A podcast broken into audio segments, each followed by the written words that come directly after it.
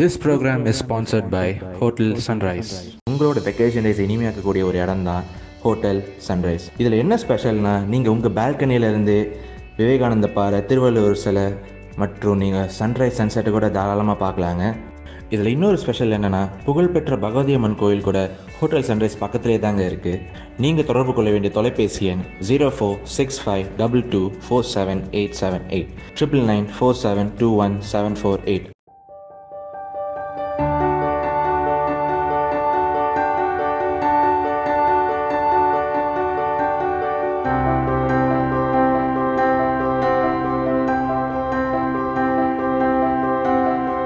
எல்லோருக்கும் என்னுடைய பணிவான வணக்கம். மூச்சு கொடுத்த இறைவனுக்கும் பேச்சு கொடுத்த அன்னைக்கும் வாய்ப்பு கொடுத்த நியூ ஜெர்சி சன்ரைஸ் வானொலிக்கும் வணக்கங்கள் பல பல. உலகமெங்கும் இந்த பட்டிமன்றத்தை பார்த்து கொண்டும் கேட்டுக்கொண்டும் இருக்கும் தமிழ் சொந்தங்கள் யாவருக்கும் என்னுடைய இனிய தீபாவளி திருநாள் வாழ்த்துக்களை தெரிவித்துக் கொள்கிறேன். இப்பூ உலகம் முழுவதிலும் கொரோனா என்னும் இருள் திரை அகன்று மகிழ்ச்சி, அமைதி, அன்பு ஆகிய ஒளி கிரணங்கள் பரவ இந்நாளில் இறைவனை உதவ கேட்டிக்கொண்டு இந்த பட்டிமன்றத்தை நான் ஆரம்பிக்கிறேன். அதோடு இங்கு வந்திருக்கிற பேச்சாளர் பெருமக்களையும் வரவேற்கிறேன். பண்டிகை என்றாலே குதூகலம், கொண்டாட்டம்தான். பெரியவங்களுக்கு, சின்னவங்களுக்கு, குழந்தைகளுக்கு எல்லோருக்கும் மகிழ்ச்சியோடு அதை சேர்ந்து கொண்டாடும் பொழுது அதுதான் அது பண்டிகை. இப்படி இருக்கும் பொழுது சிறப்பாக நம்ம இந்தியாவில் கொண்டாடப்படுற பல பண்டிகைகள் இருக்குது. அதில் வந்து தீபாவளிங்கிறது ரொம்ப ரொம்ப ஒரு சிறப்பான பண்டிகை. பார்த்திங்கன்னா செப்டம்பர் மாதம் வந்தாவே எல்லாரும் கொஞ்சம் அப்படியே கொஞ்சம் மந்திரிச்சு விட்ட மாதிரி அலைவாங்க. குறிப்பாக வந்து மாணவர்களை பார்த்திங்கன்னா அப்படி இருப்பாங்க. கால் பரீட்சை அப்போ தான் முடிஞ்சிருக்கும். அப்படியே சரி படிச்சு அதுக்கப்புறம் செப்டம்பருக்கு மேலே படிப்பு எதுவுமே ஓடாது, அப்படியே ஓடிட்டு இருக்கோம்னு வச்சுங்க. இப்போ என்னை போல மாணவங்களுக்கெல்லாம் வந்து ரெண்டு பண்டிகை வந்து ரொம்ப முக்கியமான பண்டிகை. முதலாவது வந்து சரஸ்வதி பூஜை. ஏன்னா அன்னைக்கு தான் நம்ம வந்து அப்பா அம்மா சொல்லுவாங்க, ஏ படிக்காதரா, இன்னைக்கு நீ படிக்கக்கூடாது, புத்தகத்தை எடுக்காதன்னு சொல்லுவாங்க. அதனாலே நம்ம பயப்பிள்ளைங்க என்ன செய்வாங்கன்னா அன்னைக்கு தான் புத்தகத்தை எடுப்பாங்க. எடுத்துட்டு ஏதோ பெருசாக படிக்கிற மாதிரி, ஏதாவது டெய்லி அப்படி படிக்கிற மாதிரி எடுத்து புரட்டுவாங்க. உடனே அம்மா பார்ப்பாங்க, தம்பி இன்னைக்கு படிக்கக்கூடாது, இன்னைக்கு சரஸ்வதி பூஜை. ஓ அப்படியாம்மா, மூடி வை. அது ஸோ வேணுன்னே அப்படிலாம் பண்ணுவாங்க. அது தவிர இன்னொரு நாள் இந்த ஆயுத பூஜை சமயத்தில் வந்து நல்லா கொலு வைப்பாங்க எல்லா வீடுகள்லேயும். அந்த கொலுவிட நம்ம பசங்கள்லாம் என்ன பண்ணுவாங்க, நம்ம அதாவது நம்ம இந்த விடலை பையங்கன்னு சொல்லுவாங்கள்ல, இந்த விடலை பையங்கள்லாம் கடலை பையங்களாக ஆகி நேராக அந்த கொலுவுக்கு பொம்மை பார்க்க போவாங்க. எந்த பொம்மைன்னு கேட்கக்கூடாது, பொம்மை பார்க்க போவாங்களா. அங்கே சூடாக வந்து சுண்டலும் கிடைக்கும், அதை விட சூடாக கிண்டலும் கிடைக்கும் அங்கே. ஏன்னா அதெல்லாம் அப்படி பார்த்துட்டு அப்படியே முடிக்கும் பொழுது தீபாவளி பண்டிகை வரும். இந்த ரெண்டு பண்டிகை வந்து ரொம்ப ரொம்ப முக்கியமான பண்டிகை வந்து நமக்கெல்லாம். சிறுவது ஞாபகம் வருது எனக்கு.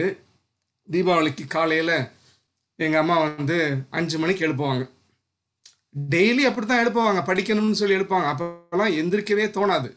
ஆனால் தீபாவளி இன்னைக்கு பாருங்கள், 5 மணிக்கு சொன்னால் சேகர் அப்படின்னு கூடுவாங்க. என் பேர் அப்படி தான் ஊரில் கூடுவாங்க. கூப்பிட்டோன்னே அம்மா எந்திரிச்சிருவேன். ஏன்னா வந்து தூங்கினா தானே எந்திரிக்கிறதுக்கு. ராத்திரி ஃபுல்லாக வந்து நல்ல கனவுகள் வந்திருக்கும், நல்ல மத்தாப்பு, கலர் கலர் மத்தாப்பு. அந்த கனவுல தூக்கமே வராது. காலையில் எப்போ விடியும்னு படுத்துட்டு இருக்கும் பொழுது அம்மா கூப்பிட்டோம்னா டக்குன்னு எந்திரிச்சிடுவோம். அதுக்கப்புறம் வந்து நல்லா தலைக்கு எண்ணெய் தேய்ச்சி முழுகி விடுவாங்க அவங்களே. என்னடா ஒரு கிறிஸ்தவ பையன் வீட்டில் இதெல்லாம் நடக்குமா அப்படின்னு நீங்கள் கேட்டிங்கன்னா, எங்கள் வீட்டில் அதெல்லாம் எந்த ஒரு வித்தியாசமே கிடையாது. காலையில் எழுப்பி விட்டு 5 மணிக்கு நல்லா குளித்து ரெடியாகி புது சட்டை இருக்கும், புது சட்டை புது ட்ரௌசர் போட்டுட்டு, அதுக்கு முந்தின நாளே வந்து எண்ணெய் போட்டு தொடச்சி வச்சுருப்பேன் என்னோட துப்பாக்கி. அதை எடுத்துட்டு ஒரு ஜேம்ஸ் பாண்டு மாதிரி கிளம்பி வெளியில் போயிடுவேன். அந்த சுருள் வெடி இருக்குல்ல, அதை உள்ளே போட்டு டப் டப்னு வெடிச்சுக்கிட்டே போகிறது. அந்த யாராவது பக்கத்தில் வந்தாங்கன்னா வேணுன்னே வெடிக்கிறது. அப்படிலாம் வந்து ஒரு 1 hour வெடிப்பேன்னு வச்சுங்க, ஒரு மணி நேரம். அதுக்குள்ளே வீட்டுக்கு வந்துடுவேன் திரும்ப. ஏன்னா நாங்கள் சாப்பிட்ணும் இல்லையா, அப்போ இட்லிலாம் கொஞ்சம் சூடாக இருக்கும். அதெல்லாம் சாப்பிட்டு முடிச்சுட்டு உட்காந்துருப்பேன். ஏன்னா கதவை திறந்துட்டு உட்காந்துருப்பேன். ஏன்னா அப்போ தான் இந்த பலகார தேவதைகளும் பச்சனை தேவதைகளும் வீட்டுக்கு வரும். ஏன்னா எங்கள் வீடு ஒரு வீடு கிறிஸ்தவ வீடு, ஒரு 2 வீடு முஸ்லீம் வீடு. பார்த்தீங்கன்னா எல்லாம் தட்டை தூக்கிட்டு வீட்டுக்கு வருவாங்க. அதெல்லாம் வாங்கி வாங்கி வாங்கி அதை தரம் மனம் குணம் பிரித்து வைக்கிறது தான் என்னோடய வேலை வீட்டில். பார்த்தீங்கன்னா காஞ்சு போய் இருக்கும்போது ஓஞ்சு போகிற வரைக்கும் சாப்பிட்றதுக்கு பலகாரங்கள் அப்படியே கும்மியும் பாருங்கள். முறுக்கு, அதிரசம், சீடை, எள்ளுருண்டை எக்கச்சக்கமாக வரும். ஏன்னா எங்கள் வீடு ஒரு வீடு தானே. அப்புறம் அதை நான் பிரித்து வைக்கும்போது என்ன செய்வேன், அதை எதை உடனே சாப்பிட்ணும், எதை அப்புறம் சாப்பிட்லாம், எதை சாப்பிட வேண்டிய தேவையில்லை, எல்லாம் எனக்கு தெரியும். எந்தெந்த வீட்டிலேருந்து எது வந்திருக்கு எல்லாம் தெரியும். அதுக்கப்புறம் அதெல்லாம் வாங்கி அடுக்கி வச்சுட்டு எறும்பு கிரும்பு வராமல் மேலே தொங்க விட்டுருவோம், பரனில் தொங்க விட்டுட்டு அப்புறம் திரும்ப வெளியில் போய் வெடி, ராத்திரி ஃபுல்லாக மத்தாப்பு, சங்கு சக்கரம், பூந்தொட்டி. தீபாவளிக்கு குறைஞ்சது ஒரு 3 நாள் அப்படி நல்லா ஒரு கொண்டாடுவோம். அப்போ பள்ளி பருவம் வேறையா, கஷ்டம் நஷ்டம் எதுவுமே தெரியாது, பெற்றோர்களுடைய சுமை தெரியாது. அப்போ இருக்கிற ஒரே சுமை படிக்கணும், பரிச்சு எழுதணும். அது பெரிய அதுவே ஒரு பெருஞ்சொல்ல அந்த சமயத்தில். அதனால பெற்றோர்களுடைய சுமை நமக்கு தெரியவே தெரியாது. ஆனால் ஒவ்வொரு பண்டிகை முடியும் பொழுதும் அதோட பாதிப்பு அதிகமாக இருக்கும், அந்த குடும்பத்தில் அதிகமாக இருக்கும். ஒரு நாள் கூத்து அப்படின்னு சொல்லுவாங்க இல்லையா, இல்லை ஒரு நாள் கூத்துக்கு மீசை வைக்கிறதுன்னு சொல்லுவாங்களே, அந்த மாதிரி அந்த ஒரு நாள் கூத்துல எவ்வளவு பணம் செலவழியும் அப்படின்னா கணக்கு இல்லாமல் செலவாகும். அந்த மாதிரி பண்டிகை முடிச்சு எல்லாரும் சந்தோஷமா இருக்கிற மாதிரி இருக்கும். ஆனால் பண்டிகை முடிச்சு அதில் பாதிக்கப்படுறது ஆண்களும் சரி பெண்களும் சரி. ஆனால் இன்னைக்கு நம்முடைய தலைப்பு அதிகம் பாதிக்கப்படுபவர்கள் ஆண்களா பெண்களா அப்படின்னு பேசுறதுக்கு 2 குழுக்கள் இங்கே வந்திருக்கிறாங்க. அந்த 2 குழுக்களும் நல்ல திறமையான பேச்சாளர்கள், பல பட்டிமன்றங்களில் பேசினவங்க. அவங்கள ஒவ்வொருத்தரையாக அறிமுகப்படுத்தி நான் கூப்பிட போகிறேன். ஒவ்வொருத்தரும் அவங்க பேச போகிறாங்க. நம்ம எல்லாரும் அவங்களுடைய பேச்சை கேட்டு நம்ம மகிழ்ச்சி உருவோம். இந்த தீபாவளி திருநாள் நல்லபடியாக நமக்கு அமையும் அப்படிங்கிறதுல சந்தேகம் இல்லை. முதலாவதாக பண்டிகையினால் பாதிக்கப்படுவது பெண்களே என்ற தலைப்பில் நமக்கு பேச வருவங்க ரமீலா முத்துக்குமார். நியூ ஜெர்சியில் அவங்க வசிக்கிறாங்க. ஆனால் அவங்க எங்கள் ஊர் பொண்ணு, அதனால தீர்ப்பு அவங்க பக்கம் கொடுத்துருவேன்னு நினைக்காதீங்க. தமிழ் மேலே அவங்களுக்கு ரொம்ப ஆர்வம். தமிழ் பள்ளியில் அவங்க ஒரு ஆசிரியராக அவங்க அப்படி தமிழ் எங்கெல்லாம் இருக்குதோ அங்கெல்லாம் தவறாமல் போய் மங்கலா ஐயர் பள்ளியில் அவங்க ஆசிரியராக அவங்க இருக்கிறாங்க. அவங்க பேசுகிற மொழி, மழலையிட்ட பேசும்போது மழலை மொழி பேசுவாங்க, இங்கே பேசும்போது என்ன மாதிரி மொழி பேச போகிறாங்க அப்படின்னு நீங்கள் இப்போ கொஞ்சம் காத்திருந்து நீங்கள் பார்க்கலாம். நிறைய மேடை பேச்சு அனுபவங்களும் அவங்களுக்கு இருக்குது. வாங்க ரமீலா முத்துக்குமார், உங்களுடைய தரப்பை நீங்கள் உங்கள் வாதத்தை நீங்கள் ஆரம்பிங்க. உலகெங்கும் வாழும் தமிழ் வாழ் நெஞ்சங்களுக்கு என் இனிய வணக்கங்கள். பண்டிகைனா அது கொண்டாடுற காலம்தாங்கிறது ஆண்களுக்கு மட்டும்தான் நடுவர மக்களே. ஆனா பெண்களை பொறுத்தவரையும் அப்படி கிடையாது. இப்போ நடுவர் ஐயா பேசும்போது சொன்னாங்க, அவங்க வீட்டுல அவங்க அம்மா சேகர்னு கூப்பிடுவாங்களாம், உடனே காலையில 5 மணிக்கு எந்திரிச்சிருவாராம் அப்படின்னு சொன்னாங்க. அது குழந்தை பருவம். ஆனா இப்போ வீட்டுல ஐயா எத்தனை மணிக்கு எந்திரிக்கிறாருங்கிறது வீட்டுல அவங்க அம்மாவை கேட்டாதான், அம்மான்னு சொல்றது நான் இப்போ அவங்க வீட்டுல அம்மாவா இருக்காங்க இல்லையா, அவங்களை கேட்டாதான் தெரியும். இந்த ஆண்களை குறைஞ்சது ஒரு 8 மணிக்கு முன்னாடி எழுப்பிடணும்னா பெரும் பாடுங்க. அதுக்கு மீறி அவங்க எந்திரிக்கிறாங்கன்னா ஒண்ணு அவங்க ஜிம்முக்கு போகணும்னு நினைச்ச நாளா இருக்கும், இல்லைன்னா அவங்க நண்பர்களோட விளையாட போக வேண்டிய நாளா இருக்கும். ஆனா பல பெண்களுக்கு ஜிம்மும் பிளே கிரவுண்டுமா இருக்கிறது அவங்கவுங்க அடுப்பறைகரை மட்டும்தான் அப்படிங்கறத யாராலும் மறுக்கவே முடியாது. காலையில எந்திரிச்சோம்னா ரமீலா இந்த அமெரிக்கா வந்த பிறகு அதே தானா? ஆமாங்க, எல்லா இடமும் அப்படிதான் நான் நினைக்கிறேன். இதுல இங்க இருந்தா என்ன, நம்ம ஊர்ல இருந்தா என்ன? எங்க வீட்டுல நான் தான் முதல்ல எந்திரிச்சு என் மனைவி எழுப்புறது. அது உங்க மனைவி கிட்ட கேட்டா தெரியும்னு நினைக்கிறேங்கய்யா. சரி சரி, சொல்லுங்க சொல்லுங்க. காலையில எந்திரிச்சதுல இருந்து வேலை ஆரம்பிக்குங்க. பசங்களை ஸ்கூல் கிளப்பி விடுறதா இருக்கட்டும், அவங்களுக்கு சமையல் செய்யறதா இருக்கட்டும், அடுத்து நம்ம கணவரை அவங்க ஆபீஸ்க்கு அனுப்புறதா இருக்கட்டும். அதுவும் இப்ப கொரோனா காலம் வேற இல்லையா, ஒர்க் ஃப்ரம் ஹோம்னு வீட்டுல இருக்காங்கிற பேர்ல 3 நேரம் சமைக்கிறது மாதிரி இப்ப 6 தடவை சமைக்க வேண்டியதா இருக்கு. அதுக்கப்புறம் மாமனார் இருந்தா மாமியார் இருந்தா அவங்களை கவனிக்கிற வேலை, இப்படியே சொல்லிக்கிட்டே போகலாம். ஒரு பம்பரை மாதிரி சுத்திட்டு இருக்கிற நாங்க இந்த பண்டிகை காலம் வந்துட்டா சொல்லவே வேண்டாம், எங்களோட வேலை வலு இன்னும் இரண்டு மடங்கா தான் போயிடுது. இப்படி இருக்கிற எங்களுக்கு சின்ன சந்தோஷத்துல ஒண்ணு எது தெரியுமா, இந்த பண்டிகை கால ஷாப்பிங் தாங்க. ஆனா இந்த பண்டிகை கால ஷாப்பிங்னு சொன்னதும் ஆண்களுக்கு எங்க இருந்து வருமோ தெரியாது, பெண்களோட ஷாப்பிங்கா ஐயோ நாளா வரலமா இப்படிதான் முதல்ல சொல்லுவாங்களா இருக்கும். நாங்க சேலையோ அதுக்கு காரணம் வந்து நீங்க வந்து ஒரு நாள் போனா மறுநாள் தான் வருவீங்க இல்லையா? ஆனா அதுக்கு காரணம் என்னங்கிறது இப்ப நான் உங்களுக்கு சொல்றேன், உங்களுக்கு புரியும் நினைக்கிறேன். சேலையோ சல்வாரோ அதை எடுக்கிறதுக்கு 4-5 கடை ஏறி இறங்குவோங்க. எடுக்க போறது என்னவோ 1-2 உருப்படி தான், ஆனா 10-15 புரட்டி புரட்டி பார்ப்போம். இந்த கலர் நல்லா இருக்கா, இந்த டிசைன் நல்லா இருக்கா, பார்த்து பார்த்து எடுப்போம். நாங்க கடைக்கு போனா தாமதமாகத்தான் நடுவர் அவர்களே செய்யும். ஏன்னு கேக்குறீங்களா? முத்துக்குமார்ட்ட கேட்டாதான் தெரியும் அவர் என்ன சொல்றாரு. ஒருவார் மறுநாள் வருவார் ஒவ்வொரு நாளும் துயரம் அப்படின்னு பாடுறாரு அவரு. நாங்களும் ஒத்துக்கிறோங்க, நாங்க லேட்டா தான் எடுப்போம். ஏன்னு தெரியுமா, வாழ்க்கையில ஒரு தடவை செலக்ட் பண்ணதுதான் தப்பா போச்சு, அட்லீஸ்ட் இந்த ட்ரெஸ்ஸையாவது நாங்க உருப்படியா செலக்ட் பண்ண வேண்டாமா? அதுக்குதான் நடுவர் அவர்களே அவ்வளவு நேரம் எடுத்துக்கிறோம். இது தப்புங்கிறீங்களா நீங்க? இல்ல இப்ப வந்து நீங்க கணவரை செலக்ட் பண்றதுக்கு வந்து எவ்வளவு நாள் எடுத்தீங்கன்னு தெரியலையே. அதாங்க அவ்வளவு பண்ணிட்டு நாங்க தப்பதான் எடுத்துட்டோம், அட்லீஸ்ட் இதையாவது எங்க இஷ்டத்துக்கு எடுக்கலாமே, அதனாலதான் அப்படி பண்ணிட்டு இருக்கோம். ஓகே, அடுத்த விஷயம். 4 கிழமை கழிந்தோருக்கு இல்லை, ஞாயிற்றுக்கிழமை பெண்களுக்கு இல்லைன்னு சொல்லியிருக்காங்க. ஞாயிற்றுக்கிழமையே பெண்களுக்கு இல்லையா? அப்புறம் பண்டிகை காலம் மட்டும் என்ன விதிவிலக்கா? இந்த ஆண்கள் எல்லாம் கேட்கலாம், அப்படி என்ன பாதிப்பு அடைஞ்சிட்டீங்க நீங்க அப்படின்னு சொல்லி. சரி, பண்டிகை காலம் தான் வருது, அன்னைக்காவது எல்லாருக்கும் பிடிச்ச மாதிரி ஒரு செஞ்சு போடலாம் அப்படின்னு நினைப்போங்க. கணவருக்கு ரொம்ப பிடிச்சது எதுன்னு யோசிச்சு யோசிச்சு தேடி பார்ப்போம். அப்போ ஒரு விஷயம் சிக்கும், சரி இது பண்ணலாம் அப்படின்னு நினைக்கும் போது மாமனாருக்கு அது ஒத்துக்காது. சரி மாமனாருக்கு ஒத்துக்கலையே, ஏதாவது யோசிக்கலான்னு பார்த்தா பசங்களுக்கு பிடிச்சது மாமியாருக்கு பிடிக்காது. இப்படி எல்லாருக்கும் பிடிச்சதை எதை செய்யன்னு யோசிச்சு யோசிச்சு எத்தனை பிளானிங், எத்தனை ப்ரிப்பரேஷன், அதுக்கு எவ்வளவு ப்ரெஷரை நாங்க கோத்ரூ பண்றோம்னு உங்களுக்கு என்ன நடுவர் அவர்களே தெரியும். சரி எல்லாம் முடிஞ்சுட்டு சரி மொத்தமா எல்லாருக்கும் பிடிச்ச மாதிரி ஒரு டிஷ் நாங்க கண்டுபிடிச்சிருவோம். அப்புறம் பார்த்தா அது எங்களுக்கு செய்ய தெரியாது. சரி முயற்சி திருவினையாக்கும் நம்ம திருவள்ளுவர் ஐயா சொல்லிட்டு போயிருக்காரே, கொஞ்சம் முயன்றாவது யூடியூப்ப பார்த்தாவது தெரியுதோ தெரியலையோ ஒரு விதமா கொண்டு வந்து பிளேட்ல வச்சு.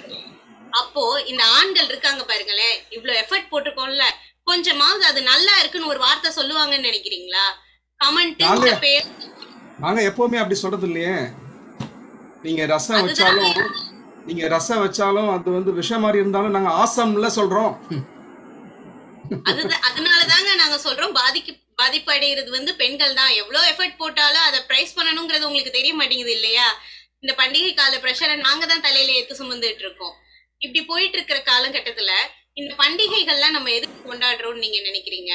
அதெல்லாம் ஒரு சந்தோஷமான ஒரு மகிழ்வுக்காக மட்டுமே அப்படின்னு தவறான விஷயங்க. இந்த பண்டிகை கொண்டாடுறதுங்கிறது நம்ம வாழ்வியலோடு சேர்ந்தது, நம்ம பாரம்பரியத்தையும் பண்பாட்டையும் எடுத்து சொல்ற ஒரு விதமா தான் நான் பாக்குறேன். நம்ம பிள்ளைங்களாம் நம்மளை பார்த்துதான் வளர்றாங்க நடுவர் அவர்களே. பண்டிகைங்கிறது வெறும் கொண்டாட்டம் அப்படின்னு சொல்லிட்டு நண்பர்களை கூட்டி பாட்லாக் செஞ்சுட்டு அன்னைக்கு ரிலீஸ் ஆகிற தலைவர் படத்துக்கு போய் ஆட்டத்தை போட்டுட்டு வந்தோம்னு வச்சுக்கோங்களேன், பசங்களும் இப்படிதான் கொண்டாடணும் போலன்னு நினைச்சுப்பாங்க. அதை விட்டுட்டு எப்படி பண்ணணும், எதுக்காக பண்றோம், அத்தனையும் நம்ம சொல்லி கொடுத்தாதான் நம்ம வர தலைமுறையினருக்கு அதை கொண்டு செல்ல முடியும். பாரம்பரியத்தை பாதுகாக்கிறது பெண்களான நாங்கள் தான், ஆண்கள் அதுல வெறும் பங்கேற்பார்களா மட்டும்தான் இருக்காங்கன்னு நான் சொல்றேன் நடுவர் அவர்களே. திண்டாட்டமா இப்போ இருக்கிற சூழ்நிலையில பாத்தீங்கன்னா அது வெறும் திண்டாட்டம் தான் நான் சொல்லுவேன். இப்ப நம்ம தீபாவளி கொண்டாடிட்டு இருக்கோம் இல்லையா? ஒவ்வொரு வீட்லயும் எப்படி கொண்டாடுறாங்க, குழந்தைகள் எல்லாம் பட்டாசு வெடிச்சு கொண்டாடுறாங்க, மாமனார் மாமியார் உறவினர்கள் வீடு சென்று கொண்டாடுகிறார்கள், நண்பர்கள் வீடு சென்று இளைஞர்கள் கொண்டாடுகிறார்கள், வீட்டில் இருக்கும் அப்பாவோ தொலைக்காட்சி பார்த்து கொண்டாடி கொண்டிருக்கிறார். ஆனா இந்த அம்மா மட்டும்தான் நடுவர் அவர்களே சமையலறையில் இருந்து திண்டாடி கொண்டிருக்கிறார்கள். நமக்கு இனிப்பும் பிரியாணியும் செய்து கொடுக்கும் நம்ம அம்மாவின் கண்ணீர் மட்டும் எப்போதுமே உவர்ப்பாக மாறிக்கொண்டிருப்பதை நாம் கவனிக்க மறுத்துட்டோம் என்பதுதான் நிதர்சனமான உண்மை. இப்படி பார்த்தோம்னா அந்த காலத்துல மட்டும் இல்ல, இந்த காலத்திலயும் இனி வரப்போற எந்த காலத்திலயுமே பண்டிகையினால் அதிக பாதிப்படைவது பெண்கள் தான் அப்படின்னு நான் சொல்றேன் நடுவர் அவர்களே.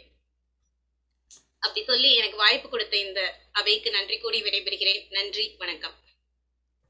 நன்றி ரமிளா. தெரியும். நீங்க மதுரை பொண்ணுங்கும் போதே நீங்க அங்க சரவெடியா இருப்பீங்க அப்படின்னு தெரியும். சரசரன்னு ஒவ்வொரு கருத்துக்களையா மத்தாப்பு மாதிரி தெளிச்சிங்க. ஆனா ஒவ்வொரு மத்தாப்பும் எங்க ஆண்கள் மேல விழுந்தது சுடுற மாதிரி இருந்தது. அந்த மாதிரி இருந்தது உங்க பேச்சு, ரொம்ப சிறப்பான. ரொம்ப நன்றி. அதாவது பண்டிகை வெறும் மகிழ்ச்சிக்காக கொண்டாடுறது மட்டும் இல்லை, அதுல நம்ம பாரம்பரியம் பண்பாடு இருக்குது, அதை நம்ம குழந்தைகளுக்கு சொல்லி கொடுக்கணும் அப்படின்னு சொல்றதோட பெண்கள் தான் அதில் அதிகமாக கஷ்டப்படுறவங்க. ஆண்கள் ஒன்றும் அதில் பங்கேற்பாளர்கள் தான் இருக்கிறாங்களே ஒழிய அது எங்களுக்கு உதவி செய்கிறவங்களா இல்லை அப்படிங்கிறத நீங்கள் நச்சுன்னு சொன்னீங்க. ரொம்ப நன்றி ரமீலா. இப்பொழுது முத்துக்குமார் என்ன அவர் பேச போகிறாரா இல்லை அப்படியே பாஸ் பண்ணி அடுத்த ஆளுக்கு போயிடலாமான்னு தெரில. ஏன்னா முத்துக்குமார் பார்த்தீங்கன்னா 15 ஆண்டுலாம் அமெரிக்காவில் ஒரு மென்பொருள் பொறியாளராக இருக்கிறார். வீட்டில் ஒரு மென்பொருளாளராக இருக்கிறார் இல்லை வன்பொருளாளராக இருக்கிறார் எனக்கு தெரியல. ஆனால் தமிழ் மொழி மரபு இலக்கியம் இதில் ரொம்ப ஈடுபாடு உள்ளவர். அவர் மரபு கலைகளில் ரொம்ப ஈடுபாடு உள்ளவர். இங்கே நியூஜெர்ஸில் இருக்கிறாரு. அதாவது குறிப்பாக சொல்லணும்னா ரமீலாவோட அவர் கணவர். இங்கே 2வது ஒரு என்ன பேச போகிறாருன்னு தெரியல. ஆனால் இந்த பறை இசைத்தல், ஒயிலாட்டம், தமிழில் விவாத மேடை, இப்படி எல்லாமே வெளியிலேயே போயிடுவார் போல இருக்கு, வீட்டிலே இருக்கிறதுல போல இருக்கு. அதை தான் அவங்க கம்ப்ளைண்ட் பண்ணுறாங்க ரமீலா. ஆனால் இன்னைக்கு ஒரு நல்ல ஒரு வாய்ப்பு கிடைச்சிருக்கு. எப்படி ரமீலாவுக்கு அவர் பதில் சொல்ல போகிறாரு அப்படிங்கிறத எல்லாரும் ஆவலோட நீங்கள் எதிர்பார்த்துட்டு இருப்பீங்க. நானும் உங்களோட சேர்ந்து அதை எதிர்பார்த்துட்டு இருக்கிறேன். வாங்க முத்துக்குமார், உங்களுடைய கருத்துக்களை சொல்லுங்கள். உங்கள் மனைவி சொல்கிறதெல்லாம் உண்மையா என்னங்கிறத சொல்லுங்கள். நீங்கள் அனைவருக்கும் வணக்கம். இந்த பண்டிகை காலங்களில் அதிகம் பாதிப்புக்கு உள்ளாகியும் கூட வலிக்காத மாதிரியே நடிக்கிற நிலைமையில இருக்கிற நம்ம பாதிக்கப்பட்டோர் கைப்பிள்ளை சங்கம் அதன் தலைவர் நடுவரையா அவர்களே, நான் எதிர்பார்க்கவே இல்லைங்க இது வரைக்கும். ரொம்ப நன்றி. என்ன மாதிரியே இந்த பண்டிகையினால பாதிக்கப்பட்ட அனுபவங்கள் எல்லாம் கருத்துக்களாக குமுறல்களாக சொல்ல வந்திருக்கிற என்ன அணியினரே, செய்யறதெல்லாம் செஞ்சுட்டு ஒண்ணுமே தெரியாத பச்சை குழந்தையாட்டம் எதிரணியில உட்காந்துக்கிட்டு எங்களுக்குத்தான் பாதிப்பு எங்களுக்குத்தான் பாதிப்புன்னு கூவ வந்திருக்கிற எதிரணியினரே, இந்த நிகழ்ச்சியை கண்டுகொண்டு கொண்டிருக்கும் நியூ ஜெர்சி சன்ரைஸ் ரேடியோவின் நேயர்கள் அனைவருக்கும் இனிய தீபாவளி வாழ்த்துக்களை தெரிவித்துக் கொள்கின்றேன். நடுவர் அவர்களே, பச்சை குழந்தைன்னு சொல்றீங்களா முத்துக்குமார்? ஆமா நடுவர்களே, அதுதான் அடிச்சாலும் நம்ம தாங்கிதான் ஆகணும். ஆமா ஆமா, சொல்லுங்க சொல்லுங்க, மேல சொல்லுங்க. பொதுவா எல்லாருக்கும் 3 காலங்கள் இருக்கும், இறந்த காலம், எதிர்காலம். ஆனா அந்த பாலாப்பன ஆண்களுக்கு மட்டும் 4 காலம். நடுவர் அவர்களே, இறந்த காலம், நிகழ்காலம், திருமணம் ஆனவனே வர போராத காலம், நம்மளை பாராப்படுத்தி எடுக்கிற பண்டிகை காலம். சரி, இது அந்த பண்டிகை காலத்துல நம்ம பாடுபடுறது பாத்தீங்கன்னா ஆபீஸ்ல லீவ் கேட்டு இந்த கடைசி நேரத்துல பஸ்லயும் ட்ரெயின்லயும் அடிச்சு தள்ளி முள்ளி பண்ணிட்டு ஊருக்கு சேர்றோம் பாத்தீங்களா, அங்க தொடங்குது. பெண்கள்லாம் போய் லீவு கேட்காமலே ஆபீஸ் சொல்லுவாங்க, என்னம்மா பண்டிகை வந்துருச்சு இந்த 2 நாள் தான் இருக்கு, ஊருக்கு கிளம்பலையா யாரும், கடைசி நேரத்துல போகாதீங்க, பஸ்ல ட்ரெயின்லாம் டிக்கெட் கிடைக்காது, அதான் சீக்கிரம் போங்க அனுப்பிச்சு வச்சிருவாங்க. நம்ம போய் கேட்டோம்னு வச்சுக்கோங்களேன், என்னப்பா உன்ன நம்பிதான் இந்த ப்ராஜெக்டும் கம்பெனியும் ஓடிக்கிட்டு இருக்கு, நீ பாட்டு திருது பண்ணி ஊருக்கு போறேன்னு சொல்ற, என்ன அவசரம், நாளானைக்கு நைட்டு 12 மணி தானே தீபாவளி, ஒன்னும் அவசரம் இல்லை, பொறுமையா 11 மணிக்கு கிளம்பு, நீ ஊருக்கு போயிடலாம். எது என் ஊர் கோயம்புத்தூர், சென்னையில இருந்து 11 மணிக்கு நான் கிளம்பி 12 மணிக்கெல்லாம் கோயம்புத்தூருக்கு போய் அங்க பண்டிகை வர கொண்டாடுறேன், எப்படி இருக்குன்னு பாத்துக்கோங்க. ஆனா ஒரு உண்மையை நம்ம தெரிஞ்சுக்கணும் நடுவர், பொங்கல்னா கரும்பு வாங்குறோம், கிறிஸ்துமஸ்னா கேக்கு ஸ்டார் வாங்குறோம், ரம்ஜான் பக்ரீத் வந்ததுன்னா பிரியாணி வாங்குறோம், ஆயுத பூஜைனா அவள் பொறி கடலை வாங்குறோம், கார்த்திகை தீபத்துக்கு விளக்கு வாங்குறோம், தீபாவளினா பட்டாசு வாங்குறோம், ஆடி தள்ளுபடியில துணிமணி வாங்குறோம், அச்ச திதிக்கு நகை நட்டு வாங்குறோம். ஆனா அந்த எல்லா பண்டிகைகளுக்கும் நம்ம பொதுவா வாங்குற விஷயம்னு ஒண்ணு இருக்கு, என்ன தெரியுங்களா, ஆண்கள்னா இன்சூரன்ஸ் வாங்குவோம், ஏன்னா பெண்கள்லாம் நம்ம உயிரா வாங்குவாங்க. தமிழ் நடுவுலையும் நம்ம கஷ்டப்பட்டு கடைசி பஸ்ஸை கடைசி ட்ரெயினை பிடிச்சி ஊருக்கு சேருவோம் பாருங்க, வந்த உடனே குண்டத்துக்கு போடுவாங்க, என்னங்க இந்த முறுக்கு கொஞ்சம் மாவு பசந்தாங்க, இந்த முறுக்கு கொஞ்சம் புழிஞ்சுத்தாங்க, இதுக்கு பண்டிகைன்னு பேர் வச்சிருக்க பெண்டுகைன்னு பேர் வச்சிருக்கலாம், வேலை செஞ்சு செஞ்சு கை பெண்டானதான் மிச்சம் நமக்குலாம். மாவு பசையில இருந்து அரிசிக்கு முறுக்குல உடக்குல மாவு புளிறதுல இருந்து அதை பேக் பண்ணி பக்கத்துல கொடுக்கறதுக்கு நம்ம தான் பார்ப்போம், இவங்க அந்த எண்ணெயில போட்டு எடுப்பாங்களாம், உடனே நம்ம அவங்களை பாடாப்படுத்தி எடுத்துட்டோமா, இதுதான் நம்ம கிடைக்கிற பேரு பாத்துக்கோங்க. என்ன செஞ்சாலும் கெட்ட பேர் தான் ஆண்களுக்கு. ஆமா நடுவர் அவர்களே, அதுவும் பாத்தீங்கன்னா அந்த பலகாரத்துக்கு பார்த்தீங்கன்னா அவங்க அம்மாட்ட ஒரு ரெசிபி, அவங்க அக்கா தங்கச்சிட்ட ஒரு ரெசிபி, அக்கம் பக்கத்தில் கேட்ட ஒரு ரெசிபி, யூடியூப்பை பார்த்து ஒரு ரெசிபி, இதெல்லாம் பார்த்து திருப்தி அடையாமல் இவங்க என்ன சொல்றது, நான் என்ன கேட்கறது, எனக்கு தெரியும், அவங்களா தெரிஞ்ச ஒரு ரெசிபி, இதெல்லாம் போட்டு ஒரு பலகாரம் செய்வாங்க பாருங்க. அது லட்டு மாதிரி இருக்கும், ஜாங்கிரி மாதிரி இருக்கும், அதிரசம் மாதிரி இருக்கும், முறுக்கு மாதிரி இருக்கும். இதெல்லாம் நம்ம சாப்பிட சொல்லிட்டு பின்னாடியே கேட்பாங்க, இது எப்படி இருந்தது சொல்லுங்க அப்படின்னு. அங்கதான் வைக்கிறாங்க ட்விஸ்ட். நீங்க நல்லா இல்லைன்னு சொன்னாலும் அடி உழுகும், நல்லா இருக்குன்னு சொன்னாலும் பிடிச்சிருக்குல்ல இன்னும் ரெண்டு சாப்பிடுங்கன்னு மொத்தத்தையும் அவங்ககிட்ட குத்திக்க சொல்லுவாங்க. இவ்வளவு கஷ்டப்பட்டு முத்துக்குமார், அப்போ உங்க சமையலரை வந்து அதகலமான்னு நினைச்சா இது ரணகலமாவில் இருக்குது. ஆமாங்க, இதுல குறைபாடு வேற. எங்களுக்கு அடுப்பறையே வந்து நாங்க விளையாடுற விளையாட்டு திடல் அப்படின்னு சொல்லிட்டு இவங்க அடுப்புல நின்றுட்டு விதவிதமா போட்டோ எடுத்து அதை வாட்ஸ்அப்லயும் ஃபேஸ்புக்லயும் டிபியா போடுறாங்க பாருங்க. ஏமா நீங்க வாட்ஸ்அப்லயும் ஃபேஸ்புக்லயும் அழகழகா டிபி போட்டு நாங்க தான் உங்களுக்கு கிடைச்ச ஆராய்ச்சி இல்லைங்களாமா? ஆமா, இல்ல அதை பார்த்து அழகா தான் இருக்கும், சாப்பிட்டு பார்த்தா தானே தெரியும், சாப்பிட்டு பார்த்தவங்களுக்கு தான் தெரியும். ஆமா, அதுல லாஜிக் பாருங்க. சமைச்சிட்டு இருக்கும் போது இவங்க எடுத்து சாப்பிட மாட்டாங்களா, எச்சில் பட்டுருமோ. ஆனா நம்மகிட்ட கொடுத்து உப்பு இருக்கா, உரப்பு இருக்கா, இனிப்பு சரியா இருக்கா, நல்லா வெந்திருக்கான்னு பாருங்க அப்படின்னு நம்ம பண்ணா அது சாம்பிள் டேஸ்ட் பாக்குறதா. என்னங்க அவங்க லாஜிக்கு இப்படி நம்ம சாம்பிள் பார்க்கும்போது தெரிஞ்சு போய் என்ன நிலைமையில நம்ம மாற போறோம் அப்படின்னு சொல்லிட்டு. அதையும் மீறி அந்த பலகாரம் செஞ்சு முடிச்சதுக்கப்புறம் மொத்தமா வேற கொண்டு கொடுப்பாங்க பாருங்க. அதுல வராத பாதிப்பா நடுவர் அவர்களே. ஆமா, அப்ப விருந்து முடிஞ்சோன்னா மருந்து தானா? கண்டிப்பா, ஏன்னா நம்ம வீட்டு பிக் பாஸ் அவங்க, அவங்ககிட்ட நம்ம ஓடவும் முடியாது, ஒளியவும் முடியாது. கொடுக்க சாப்பிட்டுதான் ஆகணும், சொல்றதை செஞ்சுதான் ஆகணும் இல்லைங்களா? இப்போ இந்த தீபாவளி ஷாப்பிங் பத்தி சொன்னாங்க நடுவர் அவர்களே. ஷாப்பிங் எப்படி பண்ணுவாங்கன்னு பாத்தீங்கன்னாக்க, நான் வந்து என் மனைவியை கேட்டேன், ஏமா இந்த பண்ணி உனக்கு என்னமா வேணும், சேலை வேணுமா சுடிதார் வேணுமா அப்படின்னு கேட்கும்போது அவங்க சொன்னாங்க, ஒன்றும் கவலைப்படாதீங்க, உங்க இஷ்டம் போல உங்களுக்கு துவைக்க எது வசதியா இருக்குமோ அதை எடுத்துக்கொடுங்க, எனக்கு போதும் அப்படின்னு. அதுலயும் ஒரு ட்விஸ்ட் பாருங்க. நான் என் மனைவிக்கு கை வலிக்க கூடாதுன்னு மாவு அரைக்கிற மிஷின், பாத்திரங்கள் வர மிஷின், துணி துவைக்கிற மிஷின், எல்லா மிஷினும் வாங்கி கொடுத்துருக்கேன். ஆனா இவங்க சொல்றாங்க அதையும் தாண்டி பாருங்க என்ன நடக்குதுன்னு, எனக்கு இந்த துணி வேணாங்க, இது வந்து மிஷின்ல போட்டு துவைக்கிற துணியா இருக்கு, மிஷின்ல போட்டு துணி பறிஞ்சு போயிடும் சீக்கிரம், அதனால கையில துவைக்கிற மாதிரி பதவிச்சான துணியா பார்த்து வாங்கி கொடுங்க அப்படின்னு. அப்படி எந்த துணி கிடைக்குது? பட்டு புடவை, அந்த தமுக்கி வச்ச துணிமணிகள், இதெல்லாம் பாத்தீங்கன்னா எவ்வளவு விலை உயர்ந்த பொருட்கள். அதனால அவங்களுக்கு காஸ்ட்லியாகவும் வேணும், இந்த பட்டு புடவையும் வேணும், அதை வந்து மிஷின்லயும் போடக்கூடாது, நம்ம கையில தான் துவைச்சு கொடுக்கணும். அவ்வளவு சிக்கல் இருக்கு இதுல. முத்துக்குமார், நல்ல வேளை இதெல்லாம் வந்து என் மனைவிக்கு தெரியாது. ரொம்ப நல்ல நடுவர் அவர்களே. அதுலயும் பாத்தீங்கன்னா சரி, அவங்க செலக்ஷன் சொல்லிட்டாங்க, அதை போய் டக்குனு எடுத்துட்டாலும் அதுவும் கிடையாது. ஒவ்வொரு கடையை ஏறி இறங்குவாங்க, ஒவ்வொரு கடையை ஏறி இறங்கும் போதும் அதை எடுத்து போடுங்க, இதை எடுத்து போடுங்க, அந்த கலர்ல வேற டிசைன் இருக்கா, இந்த டிசைன்ல வேற கலர் இருக்கா அப்படின்னு கேட்டுட்டே போவாங்க. 10வது கடையில போய் மனைவி கேட்கறாங்க, எங்க இந்த கலர்ல வேற டிசைன் இருக்கா அப்படின்னு. அவன் கடுப்பாயிட்டான், ஏமா இது கேரட்டுமா அப்படின்றான். எங்க காய்கறி கடையில போய் கேட்கறாங்க, எந்த கடைக்குள்ள போற என்ன வாங்குறதுன்னு தெரியாம டெம்ப்ளேட்டா ஒரு கொஸ்டின், அதை எடுத்து போடுங்க, இதை எடுத்து போடுங்க, அந்த கலர்ல வேற டிசைன் இருக்கா, இந்த டிசைன்ல வேற கலர் இருக்கா அப்படின்னு. இதெல்லாம் முடிச்சுட்டு பாத்தீங்கன்னா அங்கதான் அவங்களுக்கு ஹைலைட்டே நடக்கும். இவ்வளவு ஷாப்பிங் முடிச்சுட்டு வேஸ்ட் நீளத்துக்கு ஒரு பில்லை கொண்டு வந்து கையில கொடுத்து பில்லை கட்டுங்கம்பாங்க. நம்ம கவுண்டருக்கு போய் நம்ம கிரெடிட் கார்டை கொடுப்போம். அவங்க கிரெடிட் கார்டை அப்படி ஏற்றி இறக்கி ஸ்வைப் பண்ணுவோம் பாருங்க. அப்படி ஏறி இறங்கும் போது அது கிரெடிட் கார்டு மட்டும் இல்லைங்க, நம்ம பிபியும் அது இறங்கவே இறங்காது. ஆமா, இதுல பாத்தீங்கன்னா ஒரு உண்மையை சொல்லி ஆகணும். பெண்கள் எல்லாமே வந்து பண்டிகை காலங்கள்ல நம்ம வீட்டுல இருக்க குத்து விளக்கு மாதிரி இந்த 5 விளக்கு வச்சு நம்ம 5 திரியும் பத்த வச்சு அது வந்து ஒளி விட்டு ஜொலிக்கும் போது பிரகாசமா தான் இருக்கும். அதை இல்லைன்னு சொல்லுங்க, கண்டிப்பா. ஆனா அங்க நம்ம மறக்கிற ஒரு விஷயம் பாத்தீங்கன்னா, அந்த 5 விளக்கு 5 திரியும் ஏத்துற ஒரு தீக்குச்சி தான் நடுவுள்ளவர்களே நம்ம ஆண்கள் எல்லாருமே. நம்ம எரிஞ்சு சாம்பலா போயிருப்போம், ஆனா பாக்குறவங்களுக்கு எல்லாம் பாத்தீங்கன்னா ஆகா 5 முகம் எவ்வளவு பிரகாசமா இருக்கு பாருங்க அப்படிம்பாங்க. ஏன்னா நம்ம இங்க சாம்பலா போனதை ஒரு பொருட்டாவே மதிக்க மாட்டாங்க. அப்படிதான் நடுவுள்ளவர்களே பண்டிகை காலம் முழுக்க இருக்கு. ஆண்கள் அந்த அதிகம் பாதிக்கப்படுற தீக்குச்சியா மாறி போயிருக்காங்க, அது யாரு கண்ணுக்கு தெரியறது கிடையாது. பெண்கள் அந்த திரியா எரிஞ்சு அவங்க ஒளி கொடுக்கறதுனால எல்லாருமே அவங்க அதிகம் பாதிப்படையா சொல்லி தப்பிச்சுக்கிட்டு இருக்கிறாங்க. நீங்க தான் நல்ல தீர்ப்பவன் சொல்லணும்னு சொல்லி வேண்டி விரும்பி விடைபெற்றுக் கொள்கின்றேன். நன்றி, வணக்கம். நன்றி முத்துக்குமார். வீட்டில் சொல்ல முடியாத எல்லா விஷயத்தையும் இங்கே வந்து கொட்டுன்னு கொட்டிட்டாரு. இப்போ அவர் வீட்டுக்கு போனார்னா கொட்டுன்னு கொட்டு வாங்குவார். அதுதான் நடக்க போகுதுன்னு நினைக்கிறேன். ஆனால் உங்கள் நேர்மையை நான் வந்து பாராட்டுறேன் முத்துக்குமார். அது மட்டும் இல்லை, உங்கள் தைரியத்தையும் நான் வந்து பாராட்டுறேன்.